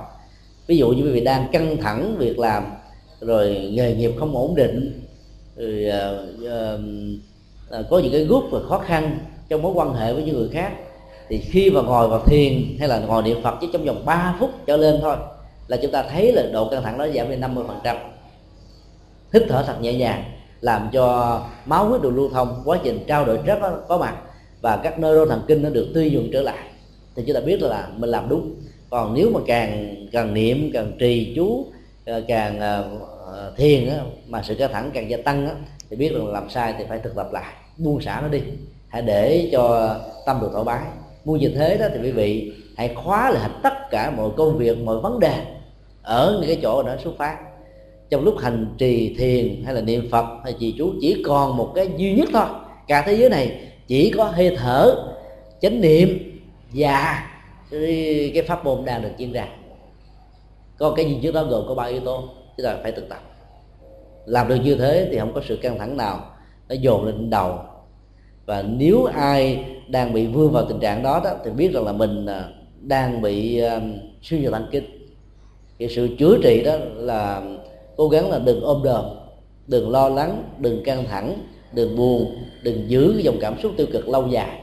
Thì sự ờ, giải phóng những ờ, tâm lý đó sẽ giúp cho người này đó ổn định được sức khỏe. Và nhờ đó đó à, việc ừ, giải phóng cái sự tập trung ở trên não thông qua thay thế vào sự tập trung qua hơi thở chánh niệm và sự hành trì buông thả sẽ giúp cho hành giả đó có kết quả tốt. Câu hỏi khác mỗi đêm và tối khuya, tôi lễ phật, tụng kinh, đánh chuông mỏ, có được hay không? Xin thầy cho biết là người ta nói là người tu tại gia không đủ đức để gõ chuông và mỏ. Vì làm như thế, ma quỷ đến nhà hại gia đình làm cho thân nhân bị bệnh tật. Chuông và mỏ được gọi là pháp khí, tức là các dụng cụ tâm linh để giúp cho sự hành trì chuyển hóa có được kết quả tốt đẹp. Nãy giờ um, gần một tiếng rưỡi quý vị đang ngồi lắng nghe sự chia sẻ pháp thoại. Tiếng đại hồng chung ở trên điện phật đó, ở tầng trên đang ngăn vang. Quý vị có nghe không? Nghe rõ không ạ? À? cái tiếng đó đang rất là nhanh. Bon bon bon như là thôi thúc nhắc nhở chúng ta cái âm vang đó làm cho mình ờ, cảm giác được nhẹ nhàng, thư thái. Khi có một cái tâm sự, nỗi buồn, niềm đau, căng thẳng rai rứt, những khó khăn về bế tắc nói chung. Chỉ cần vào chùa, ngồi dưới một gốc cây thoáng mát, nhìn tượng của đức phật, nghe tiếng đại hồng trung được ngân vang lên hay là tiếng mỏ tụng kinh đang được ờ, vang ra từ điện phật, lòng cảm thấy thư thái, nhẹ nhõm vô cùng. Bởi vì các âm thanh đó đó các tổ sư trung hoa đã nghiên cứu rất kỹ lưỡng. Về phương diện âm ba liên hệ đến uh, trị liệu pháp cho nên đã chọn cái tiếng chuông và tiếng mõ làm hai pháp khí tức là hai công cụ tâm linh để giúp cho hành giả dễ dàng nhiếp tâm buông xả nỗi khổ điềm đau hướng về giá trị của chánh niệm và hạnh phúc. Dĩ nhiên là tiếng chuông tiếng mỏ đó nó đi vào thế giới nội tại nhiều. Cho nên nó rất là thích hợp với giới lớn tuổi. Vì trải qua các thăng trầm vinh nhục lên voi xuống chó thành công thất bại. Con người đã quá ngán ngẩm lắm rồi. Bây giờ lắng tâm về bên trong làm cho được hạnh phúc nhiều hơn. Còn thế giới tuổi trẻ đó thì nghe tiếng này cảm thấy không hợp lắm. Vì họ đang sốc nổi đang sống di lý, di ý chí. Nên họ thích cái gì nó như là nhạc sốc nhạc pop, bây giờ được gọi ở việt nam bằng một từ chung là nhạc trẻ. Cải lương là buồn, là than, là khóc, là rầu qua các cái điệu của đó đó làm cho họ không còn thích hợp. Cái trạng thái ờ, tâm lý và giới tính tâm lý đó, nó liên hệ đến tuổi tác của con người rất nhiều. Ở tuổi nào thì người ta thích loại âm vang nào, âm thanh nào. Do đó đó, tiếng chuông, tiếng mọ đó, ngoài cái giá trị tỳ liệu như chúng tôi vừa phân tích nó còn có một ý nghĩa thứ hai là tạo ra nhịp trường canh để hỗ trợ cho sự hành trì. Tiếng mỏ gõ tóc tóc tóc tóc tóc, do đó năm chục người, năm trăm người, năm ngàn người cùng tụng một lúc vẫn đều thì nếu như không có tiếng mỏ đó, người tụng nhanh, người tụng chậm, người tụng lớn, người tụng nhỏ, người tụng cao người tụng thấp, người giọng nam, người giọng nữ, người giọng giọng giọng sắc, người giọng mộc chắc chắn rằng nghe nó không hay. Và nó không tạo ra một cái cộng hưởng tâm linh cho các hành giả có mặt bản chất của cái mỏ tạo nhịp chuông cách bản chất của cái chuông tạo giá trị tỉnh thức. Rồi ra chuông nó còn gắn liền với ờ, những cái đoạn mà ý tưởng đó vừa được kết thúc. Cắt ta tiếp pon lên một cái.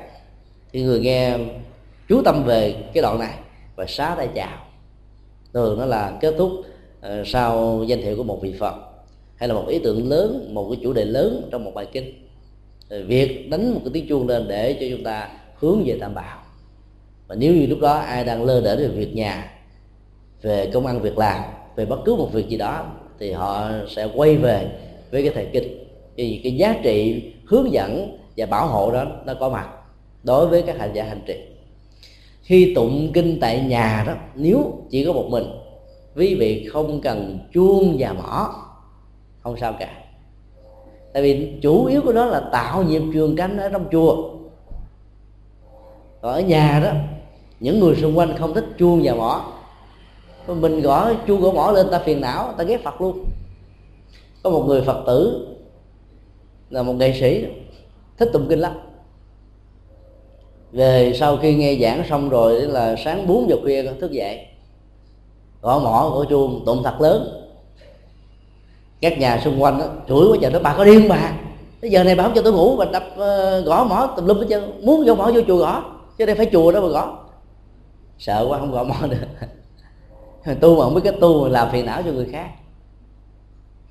Người thích nghe tiếng chuông mỏ thì tiếng chuông mỏ là một giải pháp trị liệu tâm lý người không thích chu mỏ thì tiếng chu mỏ ngân vang sẽ làm cho họ có mặt ở địa ngục. Những gia đình ở cái cạnh ngôi chùa giác ngộ đó cái cái căn mà ở bên dách phải của chùa trước đây là một gia đình phật tử thường thành. Sau khi vượt biên đó thì nhà đó đó bị nhà nước chiếm dụng và phân phối lại bán quá giá cho cán bộ cao cấp. Thì gia đình cán bộ này nghe tiếng chuông mỏ khổ lắm. Bốn giờ khuya ở chùa cắt uh, ờ, thời tụng niệm lên là bà ta cứ cứ than phiền. Bên đây bà mở nhạc lên, bà kinh lại, để cho mình phải im. Nhưng mà bà làm sao lại bên chùa? Chùa đến mấy chục thầy tụng. Rồi từ từ bà không mở nhạc nữa, bà đi thưa phường, thưa quận. Ta mời hai bên lên giải trình. Thì chúng tôi nói là cái phong tục tập quán cái chùa nào cũng phải tụng kinh gì ban khuya. Không tụng kinh thì ban khuya mới là bất bình thường còn tụng kinh nó là bình thường thôi, bà thông cảm dùng chùa có mặt ở đây là năm chục năm nhà có mặt ờ, mới có hai ba chục năm trở lại đây thôi. Cho nên ờ, là bà hãy chấp nhận nó. Thì tiếng chuông, tiếng mỏ sẽ làm cho bà dễ buồn ngủ và ngủ ngon lắm. Còn nếu bà không chấp nhận nó thì nói là lửa đốt cháy bà. Vấn đề chỗ bà làm quen với nó thôi. Sau thời gian thì bà làm quen được. Do đó chúng ta sử dụng chuông và mỏ đó là để ờ, cho cái tập thể đó được hành trì tốt. Còn tại nhà thì không cần thiết nhất là tụng một mình. Còn chuyện mà đọc kinh gắn liền với chuông mỏ ma vĩ về nhà đó là quan niệm sai lầm không có. Khi chúng ta tụng kinh thông qua lời phục nguyện thông qua lời nguyện hương đó, trong đó chúng ta có cầu nguyện chung cho thế giới cõi âm được siêu sinh thoát hóa thế giới cõi dương được an lành thạnh trị thì sự tập trung cao độ như là một phương thức hành trì đó sẽ chiêu cảm được thế giới cõi âm, nhất là những người thân ở trong gia đình của mình. Họ sẽ về nghe kinh của chúng ta, nhờ đó chúng ta đang làm công việc chuyển hóa họ. Do đó, tụng kinh mà không có nguyện hương và phục nguyện là cái hiệu ứng tâm linh đối với thế giới âm bị ít đi. Chúng ta phải tập trung cao vô, hướng các hương linh về để nghe. Nếu họ chưa được siêu thì họ sẽ được siêu. Còn chúng ta tụng mà tụng như là là bye bye tốc độ. Tụng làm sao cho nó hết bộ kinh đó để có phước, không có giá trị gì đâu. Có nhiều người tụng kinh địa tạng, một ngày một bộ, tụng riết rồi là ung thư phổi luôn. Cho nên là chúng ta biết là bản chất và mục đích của tụng kinh là để hiểu được nghĩa lý sâu xa trong kinh. Đem ra ứng dụng hành trì cái phước đó, tạo ra từ sự ứng dụng. Còn nếu chúng ta bỏ quên cái sự hiểu biết và hành trì đó, chúng ta chỉ có một cái phước rất nhỏ, đó là phước tôn kính tam bảo trong tụng kinh thôi kinh ở đây là pháp bảo. Chúng ta kính phật vì phật là tác giả của kinh. Rồi thông qua sự hướng dẫn ờ, của các chùa chúng ta kính các vị thầy. Vì vậy chúng ta chỉ có được cái phước báo của cung kính mà. Còn cái, cái phước của tự giác chúng ta không có. Vì đâu có mở mang kiến thức đâu mà có phước về nhận thức về tự giác để giải quyết nỗi khổ niềm đau. Do đó cái giá trị lớn nhất của đọc tụng kinh là mở mang tuệ giác. Nhờ có tuệ giác thì không có nỗi khổ, niềm đau nào có thể chinh phục? Nếu nó có chinh phục, nó không tồn tại mãi với chúng ta. Chúng ta phải hiểu trọng tâm là chỗ này.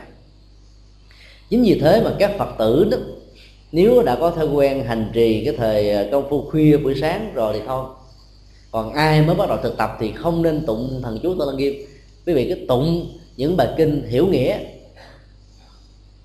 Để việc hành trì đó nó có giá trị lệ lạc cho những người thân của mình ở gần chùa giác ngộ có một phật tử mà uh, chồng của bà đó là cán bộ quản lý về tôn giáo. Bốn giờ khuya bà tụng kinh đó là ông chồng quát tháo lên bà trở thành ma quỷ rồi đem phiền não về cho tôi. Mà bà cứ kiên nhẫn bà làm làm hoài cho đến hai chục đâu được hạnh phúc. Và đến mới tâm sự với chúng tôi giờ chồng con khảo đảo con nhiều quá thầy ơi con tụng riết mà ông xem con như là súc sinh vậy chửi bới mắng luôn cả phật người gì đó mà không có lương tâm. Lúc trước con thấy ông đàng hoàng đứng đắn mới cưới vậy chứ đâu ngờ giờ thấy ông khó chịu quá. Chúng tôi nói bà không phải là ông hành hạ bà mà bà hành hạ ông. Vì ông làm việc quốc gia nhiều căng thẳng nhất là việc tôn giáo nhiều căng thẳng rồi. Cần cái giấc ngủ an lành mà ông không quen cái âm thanh này. Vì là những người theo uh, chủ nghĩa Mark Lenin đã được dạy rằng là tôn giáo là thuốc viện quần chúng. Cái mặc cảm cái ác cảm đó nó vẫn còn tồn tại mặc dù quan niệm đó bây giờ đã được sửa chữa đã được bỏ qua. Nhưng mà cái gì đó, nó được gọi là giáo dục nhồi sọ đó người ta ta xem nó như là một chân lý. Cho nên là họ nghe tiếng chuông họ nghĩ rằng là mê tín là dị đoan này lạc hậu này là ừ, sống trong một cái thời nào đó chứ không phải cái thời hiện đại. Cho nên tiếng chuông tiếng mọ làm cho họ phiền não vô cùng thì đừng đem cái phiền não đến cho họ, đừng tạo điều ngục cho họ. Bà đang hành hạ ông chồng mà bà lại nghĩ là ông chồng hành bà hành hạ bà. Chứ giờ sáng mơ mà bà dậy và tụng kinh, bà không cần đọc tiếng nữa cứ đọc thôi. Đọc thầm ở trong tâm, hiểu hành trì. Thì ông chồng thấy, trời từ lúc bà vợ mới đi chùa rồi, trách nhiệm với bà ngày càng cao hơn, bà thương mình hơn, chăm sóc bà hơn, hiểu hơn. Không còn cằn nhằn, không còn phiền não, không còn cao có. Và các đứa con nhờ đó mà nó, đứa nào cũng học tốt học hay, học giỏi, có phần thưởng. Thì ông sẽ trở thành phật tử đó. Thấy mình thay đổi tâm tính như thế, thì tự động ông phải ờ, phải tìm hiểu nguyên do tại sao bạn đã có sự chuyển hóa đó. Cái nên nhờ ông phật, nhờ kinh phật, thì chúng ta phải đổ người thân bằng những cái tình huống như thế. Do đó, cái tiếng chuông, tiếng mỏ đó, và ngay cả lời tụng kinh, lúc nào cần á, thì mới ngăn vang lên. Còn lúc nào không cần á, thì tụng niệm bằng tâm cái giá trị chỗ là hiểu và hành trì kết quả mới có. Dạ bậc thầy cái hương linh nó có cái tuổi thọ mà lâu và nó có có về phá hại người sống mà. Đây là một câu hỏi rất hay đề cập đến à, bản sắc đề sống và tâm tính của hương linh. Đề cập đến bản chất đề sống của hương linh đó chúng ta có thể tạm gọi là tuổi thọ. Tuổi thọ của hương linh đó, có thể là một tích tắc thời gian. Tức là một sát na. Có thể là triệu triệu triệu năm. Có thể là hàng trăm năm, hàng ngàn năm, vài chục năm, vài năm, vài tháng, vài ngày. Cái tuổi thọ đó, nhiều hay là ít, ngắn hay là dài, lệ thuộc hoàn toàn một trăm phần trăm vào tâm buông xả. Kinh điển uh, Bali của Phật giáo xác định rất rõ cảnh giới hương linh là cảnh giới bất hạnh nhất. Và đức phật đã dùng một cái tính từ ngạ tức là đối khác ngạ quỷ tức là hồn ma bóng dí bị đối khác. Đối khác về vật thực đối khác về cảm xúc đối khác về tình yêu đối khác về thẩm mỹ đối khác về hưởng thụ đối khác về các phương diện tiêu thụ đối cát về sinh hoạt gia đình sinh hoạt xã hội. Nói chung là trong cuộc đời này có bất kỳ cái gì liên hệ đến sự hưởng thụ của con mắt tai mũi lưỡi thân và ý thì hưởng lên điều đó khác. Cho nên khổ đau của họ rất là nhiều.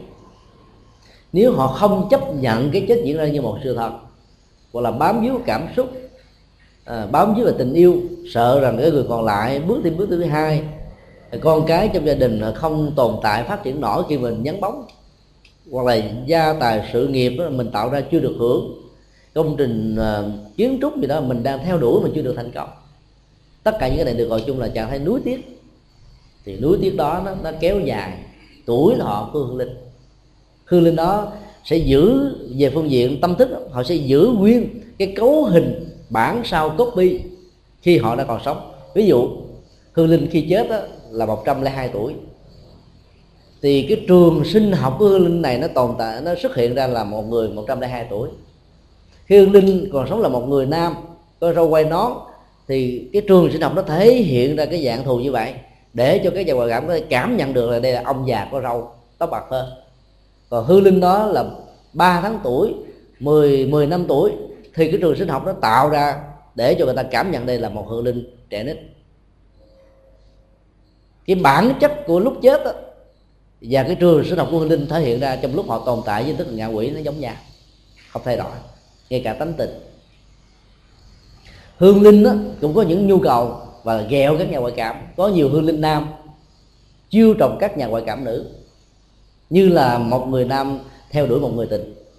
Có nhiều ờ, uh, hư linh nữ chiêu trọc các nhà ngoại cảm nam chuyện đó đã có và các nhà ngoại cảm đã tâm sự kể chúng tôi à, cách đây à, ba tuần ở trên à, chùa Hoàng Pháp khi nhà ngoại cảm Phan Thị Bích Thằng đã có cơ hội trình bày về bản chất ngoại cảm của cô cũng như là các hoạt động giúp ích của cô trong việc phát hiện trên 10.000 hài cốt của các chiến sĩ và nghĩa sĩ bị chết ở trong các cuộc chiến tại Việt Nam ở cuối thế kỷ 20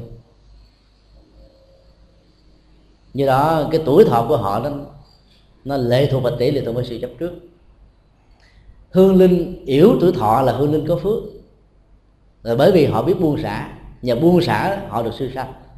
Hương linh có tuổi thọ nhiều thì hương linh đó vô phước. Vì họ tồn tại với cảnh giới ngạ quỷ đối khác như chúng tôi vừa phân tích. Các hương linh pharaoh tức là vua chúa của ai cập, thông qua các kim tự tháp nguyên nga tráng lệ, vàng rồng, ngọc ngà, châu báu, ngay cả những người thân, người thương, hoàng hậu, cung tần mỹ nữ, thương tưởng nhất của nhà vua khi chết bị chôn sống theo thì hương linh đó đó bị chấp trước rất nhiều trong chủ nghĩa thụ này và do đó tôi cái tuổi thọ của các vị vua pha sao nó thông qua sự ướp sát đó và sự chấp trước về thân thể được ướp sát này làm cho họ tồn tại có thể hàng ngàn năm. Đó là một sự bất hạnh. Cho nên đó, đối với người sống đó, tuổi thọ là có phước thì đối với hương linh đó, sự kéo dài thêm một giờ giây phút nào là một sự bất hạnh. Cái cảnh giới của cõi âm thì cảnh giới của dương nó đối lập với nhau về phương diện tuổi thọ này đây là điều chúng ta cần lưu tâm. Vấn đề các hành động của hương linh đó, ảnh hưởng đến người sống đó, khi có khi không có trong lúc chủ ý không trong lúc tình cờ cách đây khoảng à, 8 tháng chúng tôi có đến à, một cư xá ở bà chiểu để cầu siêu à, cho một em bé. Mà ba của nó đó do bị bế tắc và cảm xúc với người vợ cho nên là ôm em bé này từ cái lầu thứ 8 nhảy xuống để tự sát. Em bé này là chết trong một trạng thái bất đắc dĩ vì nó đâu muốn cái chết được diễn ra. Và đó, các cư dân tại đây, ngày nào, đêm nào, nhất là khoảng 12 cho đến 1 giờ khuya đó, những cái quán bán cà phê, bán sữa đó đều bị gõ cửa. Cô ơi, chú ơi, cho cháu một ly sữa, cháu bị khát sữa lắm. Cái câu đó đó đã được lặp đi lặp lại rất nhiều lần và dùng cư dân này đó đã tương thuật lại cho gia đình, tức là người người vợ của ông chồng bị mất và người mẹ của đứa con đang đòi sữa này chúng tôi đến để cầu siêu. Từ cái lễ cầu siêu đó cho đến bây giờ thì à, không nghe nói đến hiện tượng đó nữa. Hy vọng là hương linh nó đã lắng nghe được sự hướng dẫn tâm linh để siêu sinh thoát quá à, không làm cho người mẹ mình bị khổ, bị đau sau đó đó thì người mẹ đã đến chùa sinh hoạt và có kể là cô làm à, bác sĩ và đã từng thực tập ở trong bệnh viện di động.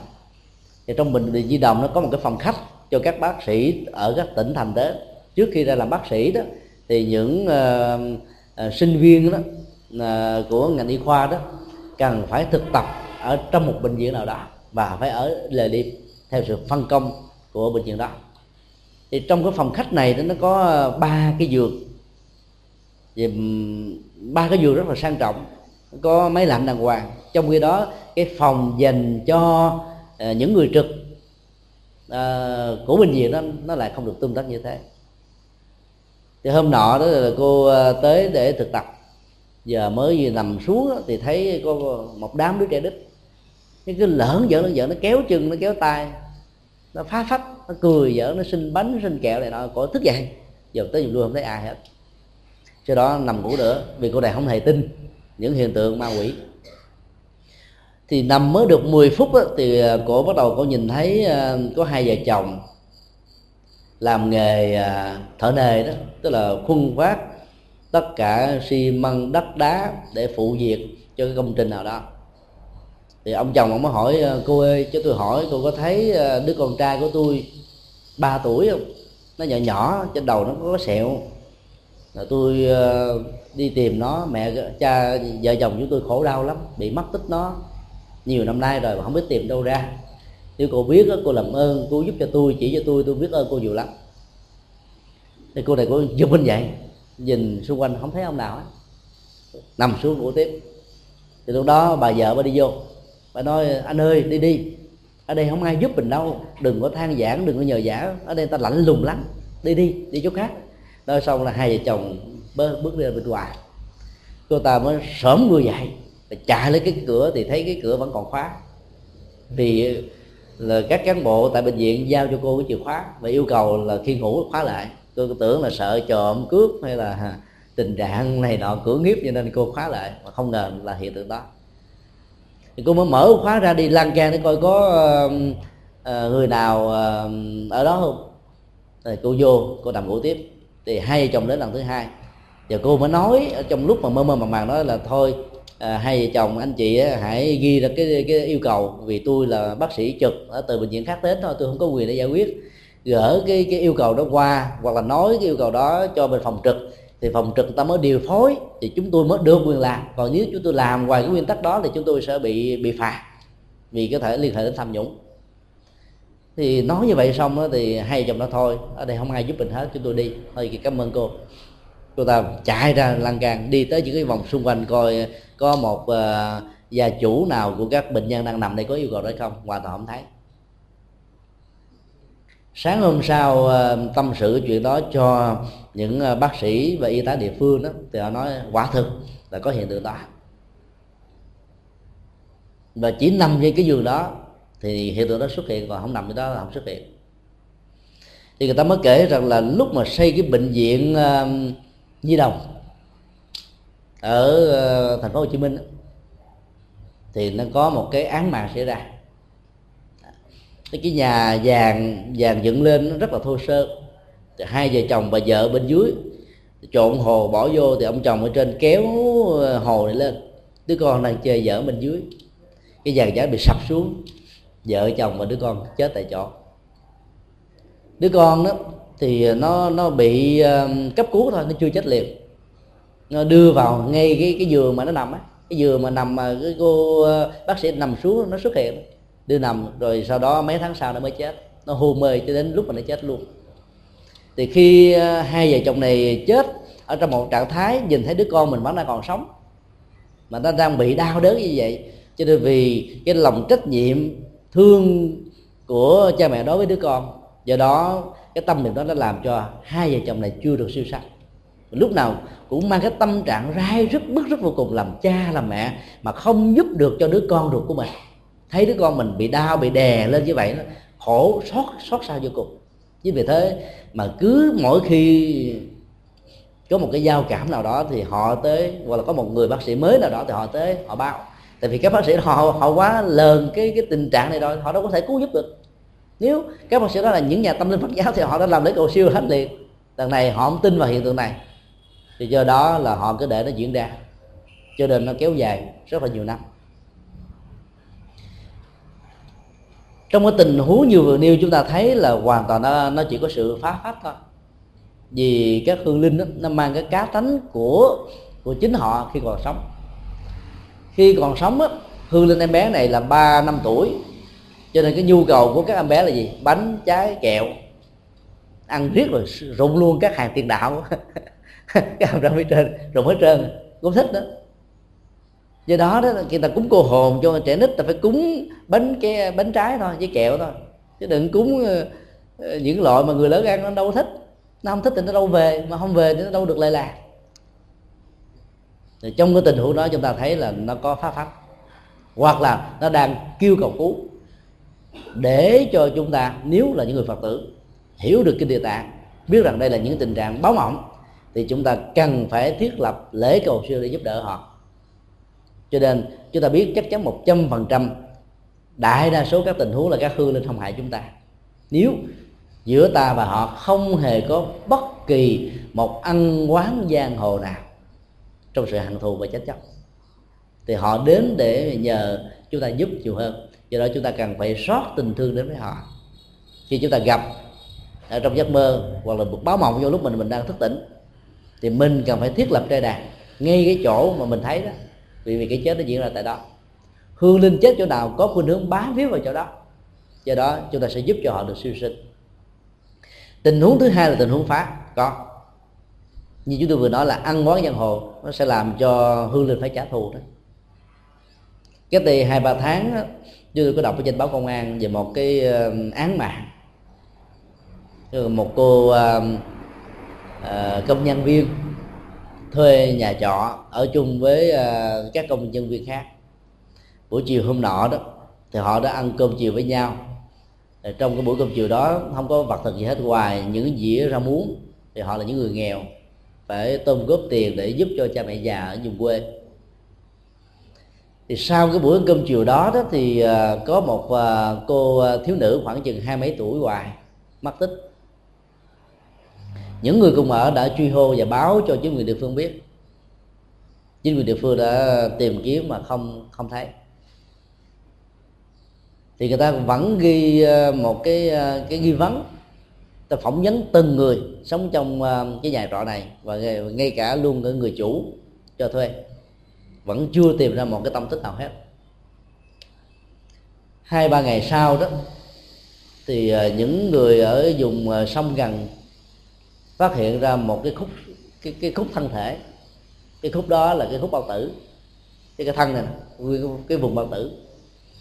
Thì ta mới à, đem tới à, giao cho à, công an khu vực. Công an khu vực đó mới nhờ pháp y đến mổ bao tử này ra. Thì trong cái bao tử đó, đó có à, còn lại những cái cọng rau muống. Chưa tiêu vì rau muống nó khó tiêu lắm rau muống nó có chất sắt nhiều ai bệnh gan là phải kiêng cử rau muống vì nó sẽ hành gan, làm cho bệnh mau chết. Thì họ mới bắt đầu có một cái cái hoài nghi. Nó sẽ, nó có một cái liên hệ gì đó với một cái cô mất tích. Mà cô mất tích đó được cho thấy rằng cái buổi ăn cơm chiều đó ăn rau muống. Và trong bao tử cô này có rau muống. Cho nên đó họ khám nghiệm à, cái cái phần thân thể đó và biết rằng là đây là thân thể của một phụ nữ ăn rau muống. Thì có liên hệ đến cái chết rồi, chắc chắn rồi thì họ mới tới à, phỏng vấn tất cả những người đó. Và có một cái hoài nghi rất lớn đối với cái ông à, ông chủ cho thuê. Mà ông chủ này cũng mới có 30 tuổi hoài thôi. Thì khi cảnh sát và công an, pháp y đến lần thứ hai, thứ ba trở đi, thì thấy anh này anh tái mét mặt có những cái biểu hiện nó không còn được bình thường, không bình tĩnh lắm. Sau khi họ về đó, họ cho người theo dõi, thì thấy anh này anh đem mùng mền chiếu gói ra đốt thì là công an pháp y mới tới hỏi lý do sao mà anh đốt như thế này. Anh nói là tại vì riệp nó cắn tôi nhiều quá tôi phải giết cho nó chết. Thì cái cách lý giải vấn đề chúng ta thấy nó không có à, logic. Cái này cái nỗi lo sợ làm cho người ta phải làm như vậy. Có thể trong cái cái mùng cái mền chiếu đó nó, nó có cái dấu vết gì mà dựa vào đó có thể liên hệ đến cái chết của cái cô à, cô thiếu nữ. Cho nên làm anh ta phải phải lo sợ và phải phi tan những thứ này và mời anh ta lên làm việc nhiều lần. Thì cuối cùng anh ta đã khai thật là anh ta là tác giả giết chết cô đó. Hỏi lý do tại sao mà anh giết? Thì nói là ngày hôm đó đó thì tôi ờ, bị say rượu. Về thấy cô này đeo sợi dây chuyền. Thì cái lòng tham nổi lên. Tới tính tước đoạt cái sợi dây chuyền thôi nhưng cô này kháng cự. Cho nên dùng cái ờ, cái khăn siết cô này đến lúc là chết. Chết xong rồi không biết phi tan một cách nào à, đem cô ta đốt đốt hoài hết một ờ, ờ, uh, can dầu mấy lít rồi mà thân thể vẫn còn nguyên. Sợ quá cho nên anh ta mới lấy con dao phay thật là to chặt cái thân thể cô này ra thành tân khúc bỏ vào trong cái bao thả xuống sông để phi tan. Vì cô này cô chết ở trong một sự uất hận lên cho thành phố để kiềm chén cơm manh áo nuôi cho cha mẹ già ở vùng quê. Công việc đó chưa làm chưa làm xong mà phải bị chết đau đớn chỉ vì cái người này là là, là lòng tham nổi lên thôi. Đó là cướp một cái dây chuyền cái đồng hồ điện thoại di động mấy trăm ngàn. Tổng cái số tiền đó ra bán ra ngoài thị trường cũng được là 6 triệu mấy.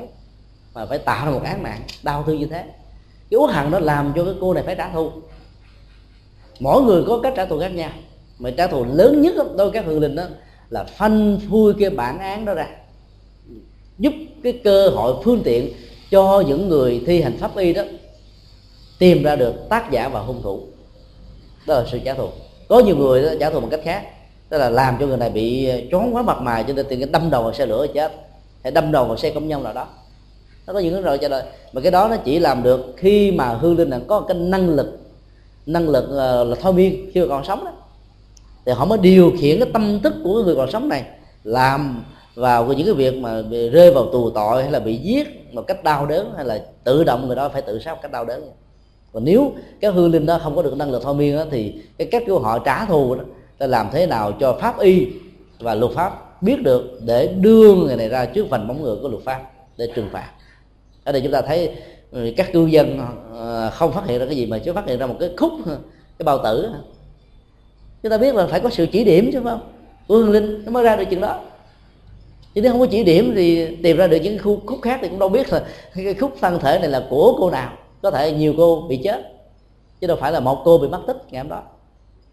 Do đó, chúng ta thấy đây là một sự, nó rất là lạ kỳ mà nó là một sự kiện có thật. Theo nhà Phật đó, cái ăn quán giang hồ làm cho người ta phải bám víu để trả thù cho bằng được. Do đó, trong tình huống đó nó có những cái hại. Cái hại thì cụ thể như thế. Còn những cái nền văn học ma quỷ Ờ, trong dân gian như là những phim ma của mỹ, của trung quốc. Nó ghê rớn, ghê rợn là giết người cướp của, hãm hại ờ, là phá hoại, nó hoàn toàn không có. Các cái loại ờ, dân học ma và phim ma đó là nó phá hoại hạnh phúc con người ghê gớm lắm. Xem xong một bộ phim ma rồi, cái người đó là bị khủng bố, bị khủng hoảng, bị sợ hãi, có nhiều người bị tâm thần đó. Ấy thế mà, cứ vào khoảng 10 11 giờ khuya trở đi là người ta xem phim ma các cái đài uh, ở nước ngoài HBO hay là Star Movie, Star World và nhiều cái đài uh, phim khác đó, thì cứ vào thứ bảy và chủ nhật bữa tối là từ uh, 10 giờ trở đi là ta cho chiếu phim ma phim rùng rợn lắm. Chúng tôi cho rằng cái đó nó tác hại đến xã hội rất là lớn vì nó làm cho ta mất đi sự bình an. Cứ nghĩ là các hương hồn về hãm hại mình thế này thế kia cho đó họ về để, để nhờ mình cứu giúp chính vì cái quan niệm sai lầm đó mà cái câu hỏi trước đó, đã cho thấy là là tụng dinh mà có gõ mỏ gõ chuông là hương hộp về hại gia đình hay không? Hoàn toàn có họ đang cần đến sự cứu giúp của chúng ta. Họ hại khi chúng ta là một cái ác.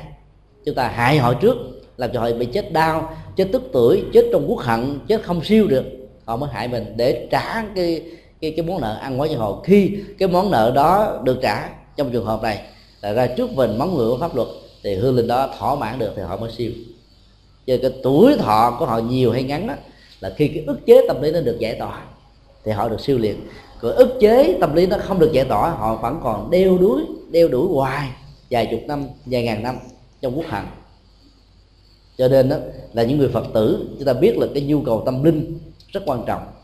Và cái, các nhà tâm linh phật giáo có thể hỗ trợ được các hương linh để giúp cho họ siêu siêu khỏi cái nạn chết quan chết ức chết tức tuổi chết là bất đắc kỳ tử chết trong thiên tai lũ lụt động đất sóng thần quả hoạn chết trong chiến tranh à, chết bằng những phương diện hãm hại chết một cách kinh cờ trong tai nạn giao thông à, hỗ trợ cho họ để cho họ được siêu sanh thoát qua thì nhờ đó cảnh giới à, âm được siêu thì dương được thành làm như vậy nó theo tinh thần của kinh địa tạng là làm cho kẻ còn người mất đều được an vui và hạnh phúc. Con à, xin bạch hỏi thầy chứ à, có một lần à, con đứng trước cửa nhà. Như vậy là tự nhiên phát hiện trước mặt một cái hào quang rất lớn. Thì con nhìn thấy là hình tượng của đức phật thích ca mâu ni. Khoảng trong vòng trên dưới 10 phút thì cái hào quang nó đã tắt đi rồi. Rồi bắt đầu cũng trong vòng một phút, hai phút sau thì hiện ra một cái hào quang nữa là đức phật quan thế âm. Thì trong khi đó là ba chị em hãy nhìn thẳng vào nơi đây sẽ thấy phật. Như vậy là bốn người mà chỉ có ba người thấy còn một người không thấy còn một lần nữa con đi chùa, con đứng trước ở chùa, tự nhiên con tối ra một mặt. Thì lại là con nhìn thấy phật sinh thủ thiên nhãn trước mặt con. Thì cũng trong vòng một tích tắc chừng 10 phút 10 phút sau thì thấy đức phật thích ca mâu ni nữa. Thì cũng khoảng 10 phút, trên dưới là tắt đẳng hào quang đó. Thì con thức tỉnh ra là con mở mắt ra là con hoàn toàn không thấy gì hết.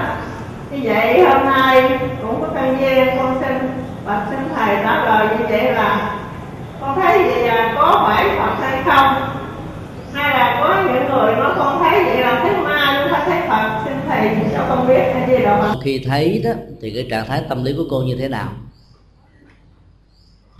Mô phật. Trong khi đó thì trong lòng con phát xong một đề niệm nam mô gì đạo phật thì con nghĩ đó là phật cho con được thấy phật sau đó đó thì cái cái cái cảm xúc như thế nào? Trong khi đó là con người con rất ờ, ổn định và tâm thần không có cái gì là biến quá và kích động của tư tưởng hết mô phật. Đây là câu hỏi ờ, mà rất nhiều hành giả khi thực tập đó, gặp phải. Bản chất của những hiện tượng nhìn thấy được hào quang hình ảnh của phật bồ tát ở trong sự hành trì đối với các hành giả tịnh độ tông đó, là một hiện tượng rất bình thường. Nhất là những người nào có năng lực quán chiếu thật nhiều đó quán về hình tượng quán về hào quang quán về năng lực độ sanh lòng từ bi của phật a di đà của phật thích ca hay là của bồ tát quan thế âm thì cái năng lực quán tưởng đó nó nó sẽ trỗi dậy ở trong một cái tình huống mà mình không có định trước được nó có đủ điều kiện nhân duyên thời tiết, khí hậu. Rồi cái trường sinh học đó, nó làm cho mình hình dung ra.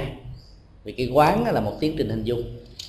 Hình dung ra theo một cái nội dung mà những gì chúng ta đã được nạp vào trong quá trình chúng ta thực tập. Đối với các hành giả đã vượt qua được cái trạng thái bắt đầu đó thì tất cả các hiện tượng đó không còn quan trọng nữa và đôi lúc nó trở thành một cái trở ngại thật sự ở trong kinh thủ lăng nghiêm đức phật có đề cập đến à, rất nhiều loại ma được gọi là ngũ ấm ma. Các cái phiền não liên hệ đến à, à, sắc các phiền não liên hệ đến thọ tưởng hành thức. Mỗi một cái tổ hợp trong năm uẩn như vậy nó đều có nhiều cái ảo giác và hiện tượng hình dung làm cho chúng ta hoặc là thích thú hoặc ghê rợn sợ hãi, bàng hoàng, nghi hoặc. Là tùy theo cái đối tượng, quán quán tưởng của mình, trong lúc mà mình đang sinh hoạt bình thường. Các hành giả cần phải thấy rằng là sự xuất hiện bằng hào quang hay là hình ảnh của đức phật đó nó không quan trọng gì cả. Thấy rồi lại hãy để cho nó vượt qua. Còn giữ hoài với nó đó, thì ờ, chúng ta sẽ bị trở ngại, đó là bị bệnh tưởng có những trường hợp khi mà mình à, đang phát nguyện làm một việc gì đó nhưng mà mình là chưa cam đoan, chưa chắc rằng là nó có đúng hay sai. Cái tác hại, cái cái tác lệ của nó cho cộng đồng xã hội, chưa nhiều cho nên mình chưa vững tin, làm mà vẫn còn chần chừ, do dự.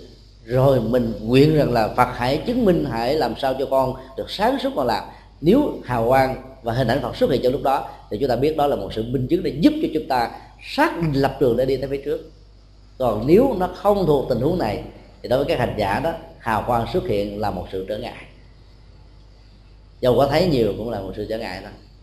nó quan trọng để chúng ta bám víu vào. Các hành giả thời đại của đức phật gặp phật hàng ngày, hàng giờ, thậm chí sống chung, ngồi bên cạnh phật mà có người vẫn đâu giác ngộ, vẫn đâu được giải thoát. Nếu như những người đó không có hành trì, thì những cái tình huống như vậy đó, đức phật gọi những hành giả đó đó là cái muỗng inox ở trong một cái tô canh mà bản chất của inox đó là nó không có hấp thu.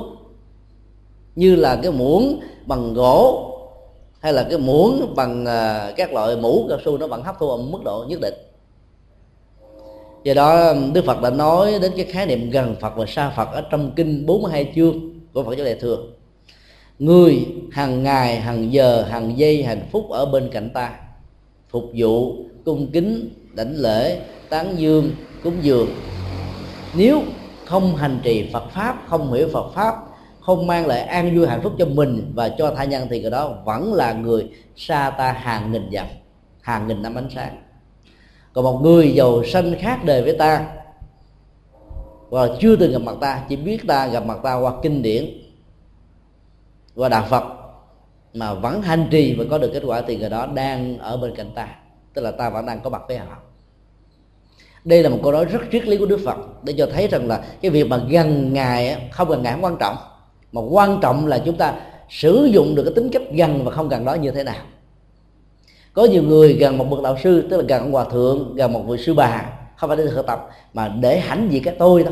Tôi là đệ tử của sư bà, tôi đệ tử của hòa thượng, tôi đệ tử của thiền sư, tôi đệ tử của cao tăng. Là hãnh diện thôi. Cái tôi đó được lớn mạnh. Và cái lớn mạnh đó là một sự trở ngại thật sự còn gần gũi những cái vị cao tăng thật đức như vậy chúng ta thực tập thì chúng ta được chuyển hóa chúng ta sẽ trở thành vị đó trong tương lai.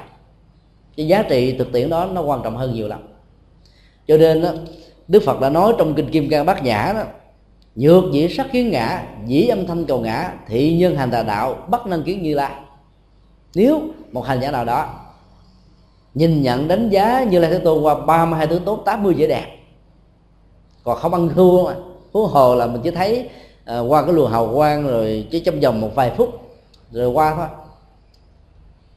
Hoặc là thấy qua âm thanh của ngài giảng kinh thuyết pháp sau này có định được cái trường sinh học âm thanh đó để có thể nghe được những bài pháp thoại của đức ngài của ngài nói cái đây là ham sát thế kỷ được cũng không ăn chung gì. Mà còn tệ hơn nữa đức phật nói những người đó là chấp tướng chấp sắc chấp âm thanh. Họ là những người đang đi trên con đường sai.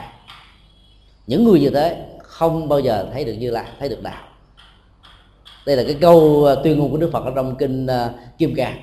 Và các hành giả dù là theo pháp môn thiền tịnh độ tông hay là bất kỳ một pháp môn nào cần phải lưu tập bản chất của sự tu tập cho phật giáo là chuyển hóa.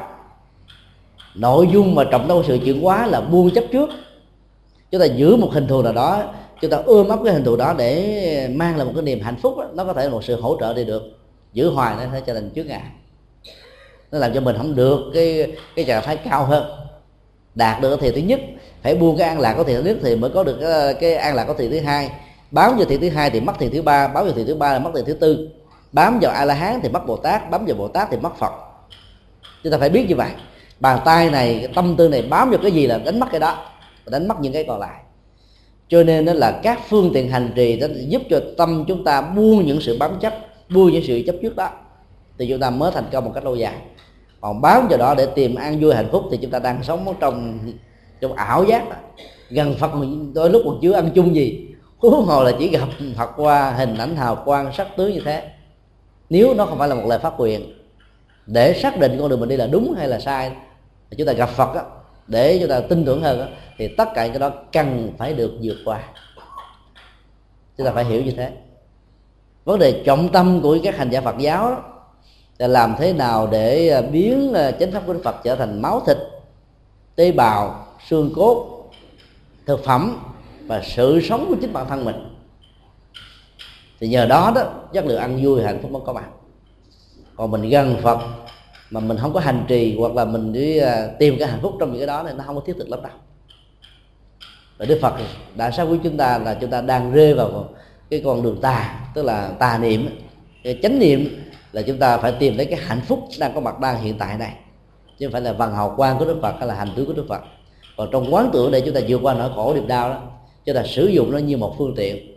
Nhưng khi đạt được hạnh phúc rồi, phương tiện đó cần phải được tháo dỡ. Và sự tháo dỡ này được đức phật đưa ra một ánh dụ là chiếc bè chở người qua sông. Pháp môn quán tưởng là một chiếc bè. Có nhiều hành giả niệm phật đó, nhờ quán tưởng đức phật a di đà, nhờ quán tưởng bồ tát, quan thế âm, nhờ đức quán tưởng đức phật thích ca mà tâm của mình được an trước ba đào sóng gió nỗi khổ niềm đau phơi bì chỉnh chiết của những người khác. Nhờ nương vào cái này mà mình vượt qua được. Nhưng khi mà thành công rồi thì đừng có dựa vào cái đó nữa. Phải để cho tâm mình được lặng yên. À, mình biết rằng nó là một phương tiện. Đức Phật nói sẽ là một người không khôn ngoan.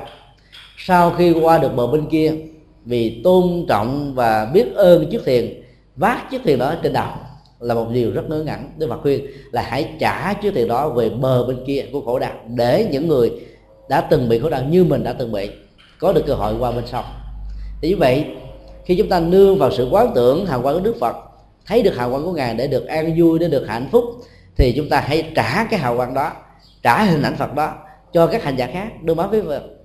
Thì chúng ta đang là một con người đạt được an vui mà xả trong sự an vui này thì cái trạng thái an vui đó nó sẽ được nâng lên ở một cái tầng cấp cao hơn. Trình độ tâm linh chúng ta sẽ đạt được ở mức độ lớn hơn.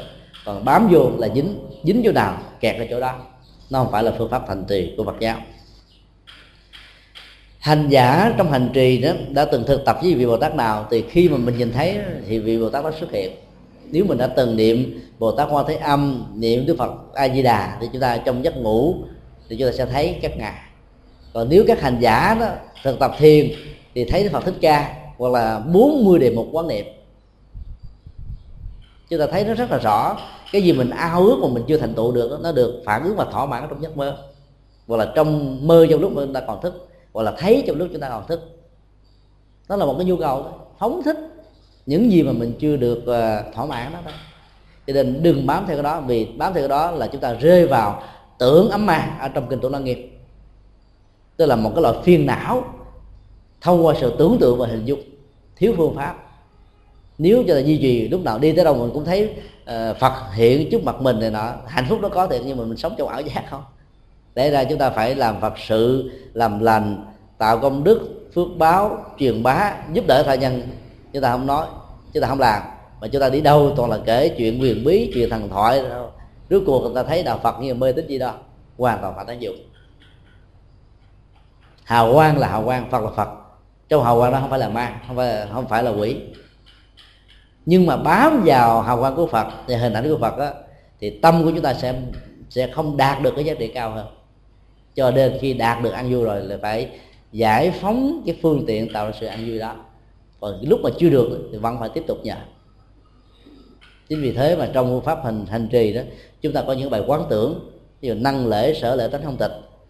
Năng lễ là đức phật sở lễ là mình và biết là cái tâm của mình bản chất của ngài được thanh tịnh thì mình cũng được thanh tịnh như thế.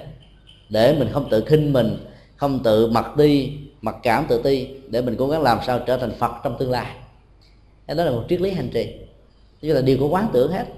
Hoặc là những cái bài quán tưởng ờ, là à, thở vào thở ra là hoa tươi mát ờ, là núi hương vàng là gió cánh đồng vân vân vì vậy mình làm cho tất cả một trạng thái căng thẳng, lo âu, phiền muộn, nó được phóng thích theo sự quán tưởng của hơi thở ra và vào.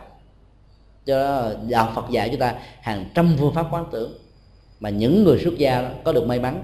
Hàng ngày, hàng giờ thực tập khoảng ờ, hơn 100 cái quán tưởng qua các cái câu thần chú tỳ ni và những bài kệ tỳ ni, nhật dụng đấy là hành trì hàng ngày. Còn người tại gia là không có được cái cơ hội đó nhưng do đó, tóm lại là trong quá trình tu tập đó, bất kỳ một hình ảnh nào xuất hiện lên, chúng ta phải vượt qua nó. Chúng ta thử nhớ lại cái cách thức mà đức phật tu ở dưới cội bồ đề. Và thấy hình ảnh của gia duy đã xuất hiện, ngài phải vượt qua. Vì những cái ờ, cái cái cái thói quen và những cái dư âm của thói quen của đời sống vợ chồng đó, nhiều đời kiếp với gia duy Đà La vẫn còn. Và ngài phải vượt qua lần cuối thì mà hết được. Vì cái ăn quá về cái cái ăn ái của hạnh phúc vợ chồng đó, nó làm cho người ta khó vượt qua lắm. Phải chiến thắng được cái đó phải chuyển hóa được cái đó thì mới được thành công. Rồi ngài thấy các thiên ma các ma bên ngoài tạo ra những hình ảnh đẹp gấp 10 gấp trăm lần Giê Đà để gợi lên các cái khoái lạc tính dục các cái nhu cầu hưởng thụ giác quan. Và ngài cũng đã chiến thắng đó. Tất cả những hình ảnh đó đều là những cái trở ngại trên con đường tâm linh của chúng ta còn tốt nhất cao nhất là, là những cái loại hình hình tượng phật bồ tát. Thì ở trong kinh thủ lăng nghiêm đức phật dạy cũng nên vượt qua và hãy làm sao sống an lạc từ sự hành trì. Thì cái đó mới thật sự là hạnh phúc đích thực mà các hành giả cần phải có. Cái đó nó tồn tại một cách lâu dài. Và chúng ta kết thúc lại tại đây. À, xin chúc tất cả mọi người được an vui và hạnh phúc. Pháp âm đạo phật ngày nay xin khép lại nơi đây quý vị muốn thỉnh hoặc ấn tống các đĩa cd về đại tạng kinh việt nam. Các kinh sách do thầy nhật từ biên soạn, các bài pháp thoại, các cd về âm nhạc phật giáo, cũng như muốn đóng góp vào các hoạt động từ thiện của đạo phật ngày nay, xin liên lạc theo địa chỉ đạo phật ngày nay, chùa giác ngộ, số 92 đường Nguyễn Chí Thanh, phường 3 quận 10 thành phố Hồ Chí Minh, Việt Nam.